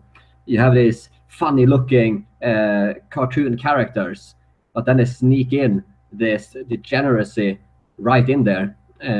Uh, and uh, it just goes also subliminal really for the kids Uh, they watch it and they think oh this is fun yeah yeah this is cool oh this is lovely cartoon character you know um Yeah, this is truly disgusting. I mean, I feel really bad for these kids. They shouldn't be exposed to that kind of thing. Um, no Well, have Caolan, you- we haven't heard from you. You look a little bit busy, but do you have any comments on this? Not so much, really. It's a subject that I don't really normally talk about very much. Uh, I was just sort of waiting for the next question to sort of jump in. Okay. Um, Mark, maybe you got some questions for us? We have one more question um, that I've noted down anyway, because usually I only take it for two hours, but we've we've really been on form tonight. We're coming up for three hours here. It's uh, somebody wants to ask a question about the Boy Scouts, an English creation which now has to allow girls in the USA, despite the girls having a Girl Scouts movement, and they want to know what do we think about girls being forcibly allowed in the Boy Scouts movement? Is that something you'd like to comment on, Caolan? I mean, these things have been going on for ages. You know, the, the, you don't see any uh, sort of women want to be involved. uh, You know, men want to be involved in women's, you know, only movements or anything like that. It's only the way around. People only see inequality when it's when it suits them. So this is just complete nonsense. Uh, it's called Boy Scouts, so it's for boys. I don't really see the confusion there. Uh, it's it's really a non-issue. I don't see why it's even hit the mainstream media. It's complete nonsense. Uh, even if girls did get the chance to join the Boy Scouts, they probably wouldn't really like it. So it's just one of those things where you know you're not included in something, so you feel very excluded, and it's very sad. And then finally let you in, and uh, you don't really enjoy it. So it's kind of nonsense, really. and, and nobody nobody is happy about it. The boys don't the boys don't enjoy it. The girls don't actually enjoy themselves. So the whole thing is kind of ridiculous. It, it reminds me of this film that came out called The Ringer with Johnny Knoxville, and it came out when I was a teenager. And he Johnny Knoxville joins the Special Olympics, and he's he's not a he's not disabled, so he's like the ringer, right? He's like the the guy that's going to do really well on their team, A- and that was like hilarious to us back in the day. But now it's real life. I mean, you have a weightlifting champion, I think, coming out of New Zealand, and and it's a she, and and she's just destroying all the records. You know, and it's like, oh, I'm, I'm happy to be here. It's clearly a dude. and then the next Olympics, I think they're not even going to test for gender. So it's going to get to levels that are just heretofore unseen, absurd. And I think everyone's going to see it and go, whoa, and we're going to step back from the brink. So, you know, I, am not so much for controlling it now. I kind of want to just see, because the other thing is people are really tuning out. People are tuning out of the Olympics.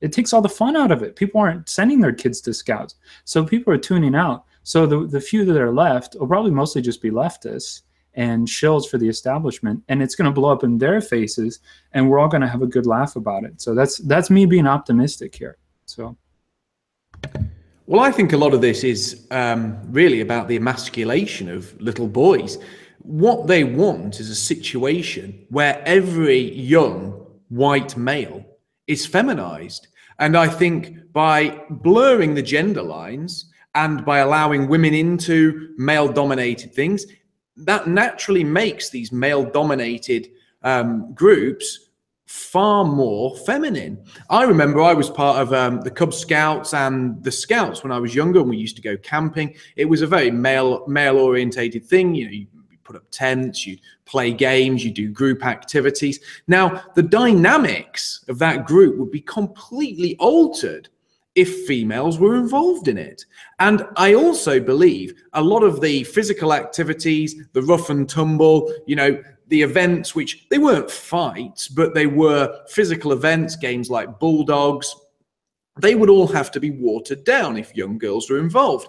And I think all of this, again, is part of this insidious plan that I was discussing earlier, where they are pushing an agenda to destroy the West. And they don't want young boys to grow up to be warriors. They don't want strong, young, masculine white men. They want us to be weak. They want us to be effeminate.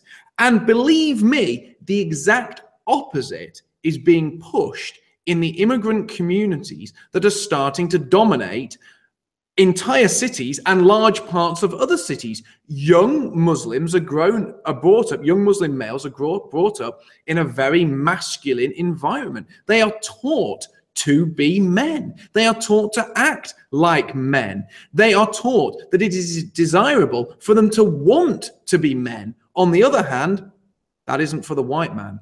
We're to be weak, and this is all part of that. Peter, you seem to be munching away on your tea. Do you have anything to add, or?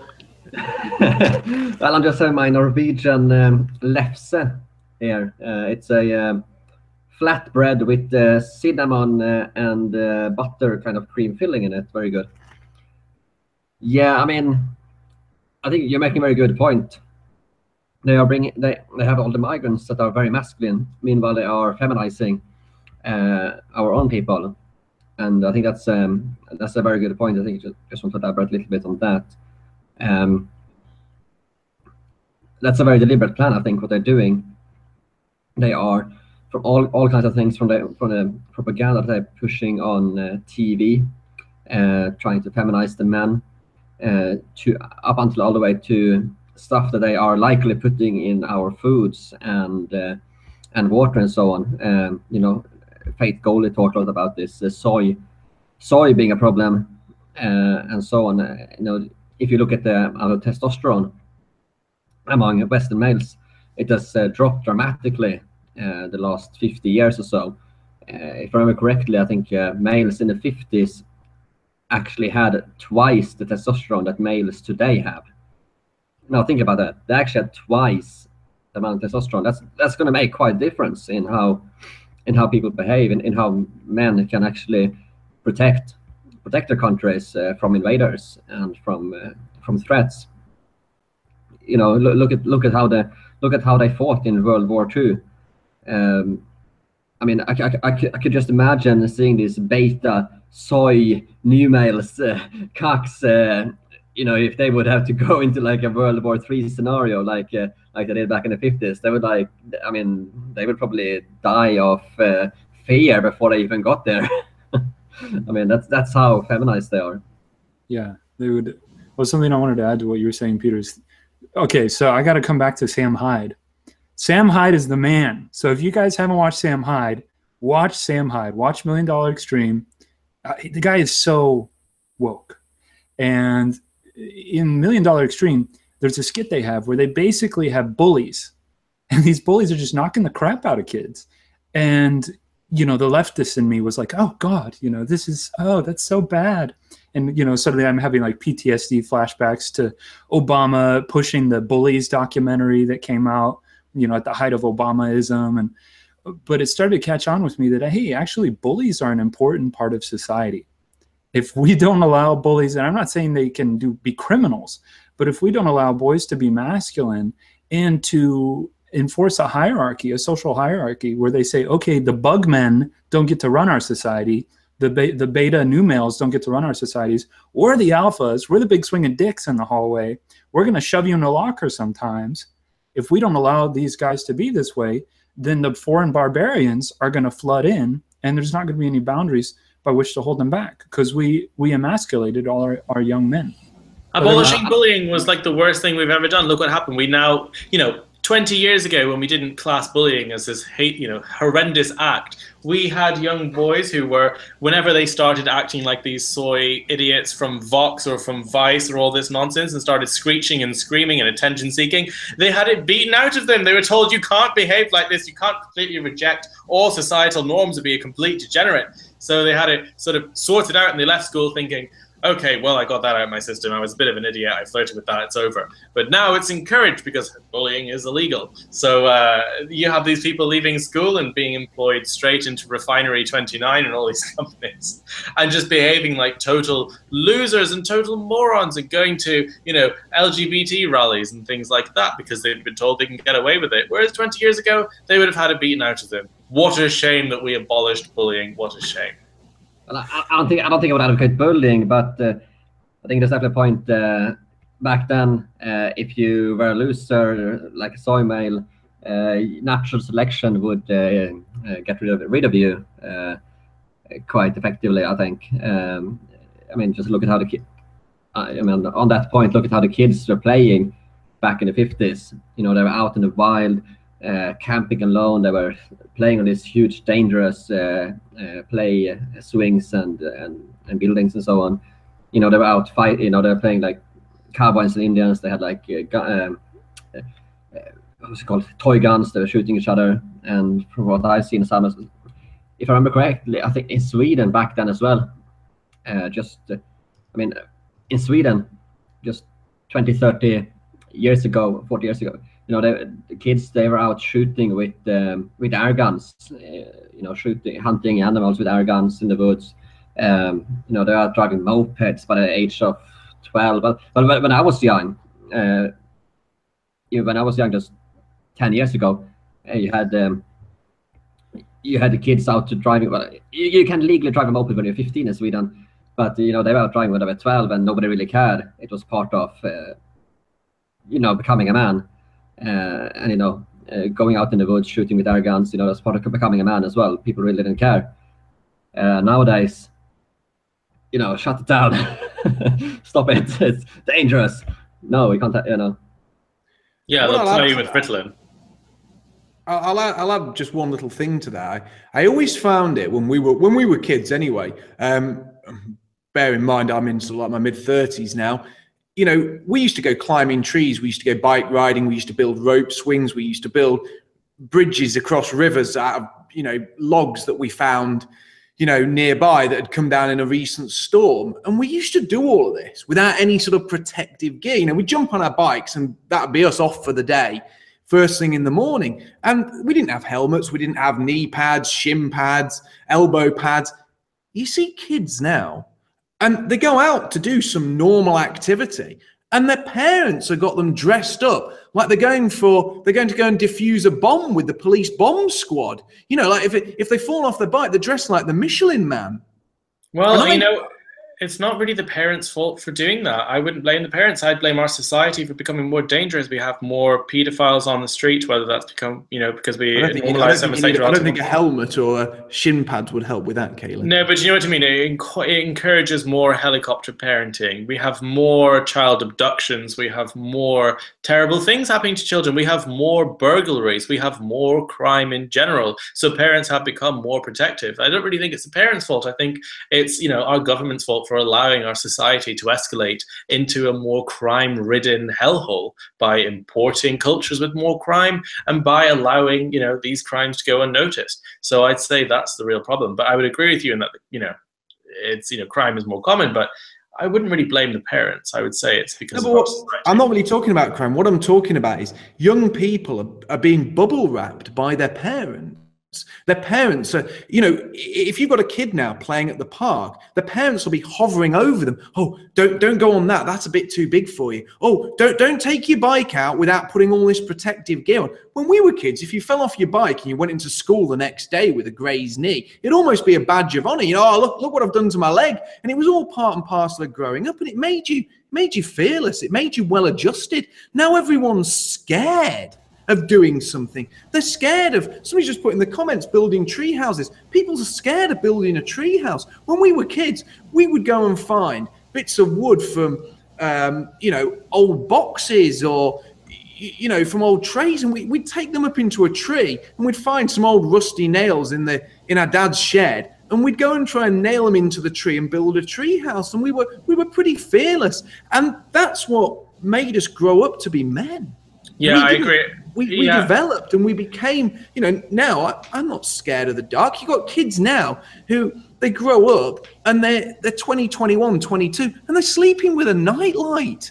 You've literally got people who aren't growing up. They're not developing. They're not becoming men. And it's because we're wrapping them in cotton wool It's Okay. true. It's, it's hard to comment on because I grew up in Southern Ireland, a very rural area where kids were only going out in the street. People didn't have the internet or television or anything like that. So I grew up in that kind of environment. I think it taught me amazing things. But yeah, the UK culture is a complete disaster for that. Mollycoddling children, not allowing them to form friendships with anyone outside their own circles, which means they're completely unsociable losers when they leave school. Everything you said is true. Right. Um, you know, I think we're gonna have to wrap up now because we're coming up to three hours, and I'm just like, it looks like this is going on a little bit long, but I know we've all got a lot of interesting things to say. So, um, I mean, let's go around kind of like any last words, uh, but can't wait until Friday. Let's hear from Mark, and you can give us uh, some info about you as well for people to find you. No, I, I just want to say what I always say at the end of these shows. It's the audience has been absolutely fantastic. I love all the supportive comments and even the non-supportive comments. I'm, you know, more than willing to debate with people. I'm open to criticism. Thank you for turning out tonight. It means an awful lot to me. And you know, really, you guys are the ones that keep me going. You know, I've been doing this for a long time, and when I see all you wonderful people come out, honestly, that's what gives me the get up and go to keep doing this. So thank you. Thank you for turning out. And I hope to see you all Friday. And if you can't get enough of me, if you want to hear more, there's always my YouTube channel. So you can go and check out all my old videos. It's coming up to a year of me being on YouTube. My uh, 50 uh, second video will be out tomorrow, but there's 51 out there for you to catch up on. So thank you, and I hope to see you all on Friday. And thank you to the other guests. It's always a pleasure working with you. You know, I really enjoy the time we spend together. And thank you for Tara for being such a wonderful host. And good night, everyone, and hope to see you on Friday. Awesome. Um, so links are in the description this time around. I actually put them in there, so that should help everyone to find your channels. Uh, let's see, uh, Peter. Any last words and let people know where to find you, etc. Yeah, thank you so much for having me on. I think it was a, a great stream tonight. It's been going almost three hours here. New record, I think, uh, for for me, uh, for me here at least. Uh, so yeah, thank you so much for having me on. And um, you can find me on YouTube, uh, Peter Sweden, uh, on Twitter at Peter Sweden Seven, and on Gab at Peter Sweden. I also started Instagram here the, the other day. I'm not sure how much. How much useful that is, but I'm on there as well, Peter, uh, as Peter Sweden Seven there.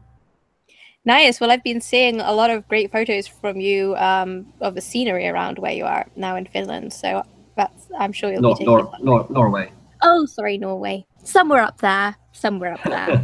okay. Um, Steve, please tell us where people can find you and anything else you'd like to add to, just to wrap up.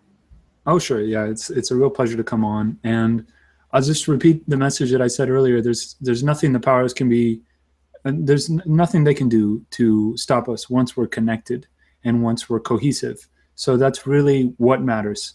Uh, stick in there, hang in there, stay consistent, be persistent, and they will lose. Whoever wants it the most is going to win. So let's win this culture war. Of course, you can find me on Twitter, Steve Franssen. You can find me on YouTube, Steve Franssen, and you can find me on Instagram. So there I am. Great. And Caolan, same from you, please. Well, thanks again for having me in this conversation. My views have been questioned for the first time in my life because the left are so terrified to ask a gay person any conflicting views. It's been, you know, it's been really interesting. I've learned a lot from it, and I completely respect all your opinions about this. And uh, I'd love to be on again. And thanks so much for talking to me. And I'd, lo- I'd love being part of this conversation. Uh, you can find me by typing my name into YouTube or, well, that's or Twitter, easiest way. Great. Well, thank you for being so willing to discuss and uh, not being scared off by having like five different people against you, basically, like against in quotes kind of thing. Uh, that's probably not very fun experience. You know, I am aware of when we bring people on who have different opinions and everything, it can feel like you're being ganged up on, which isn't very good. But that's what it's like when we um, try to break out of the echo chamber. So, um, oh, I just me laughed at the end. so what I'll say is I'm extremely impressed with your abilities to speak for like three hours. So I'm I'm just constantly like, oh, I'll just give them a bit more time, get out of their system, you know, that's conversation's still going strong and everything. And it's like, oh, it's three hours now. Whoa. Um, so thanks to everyone who actually managed to listen to us for like three straight hours. I don't know how many of you managed that, but that's pretty impressive. Um, and I want to say thank you very much to Rad Russ and Dainty Brighton, who have been moderating the live chat for us, keeping it civil. Um, and I'd like to ask everyone if you enjoyed this stream, please give us a like, share it with some friends. Um, and for those who are watching after this is rendered um, as a replay, leave a comment, tell us what aspect you found most useful and what you'd like us to talk about on Friday. We will be talking, we will be doing the same thing, 2 p.m. Eastern on Friday, uh, 7 p.m. UK time on Friday. So Wednesday, Friday is the new routine. Subscribe here, um, and we'll see you on Friday. Thanks again, everyone. Bye bye.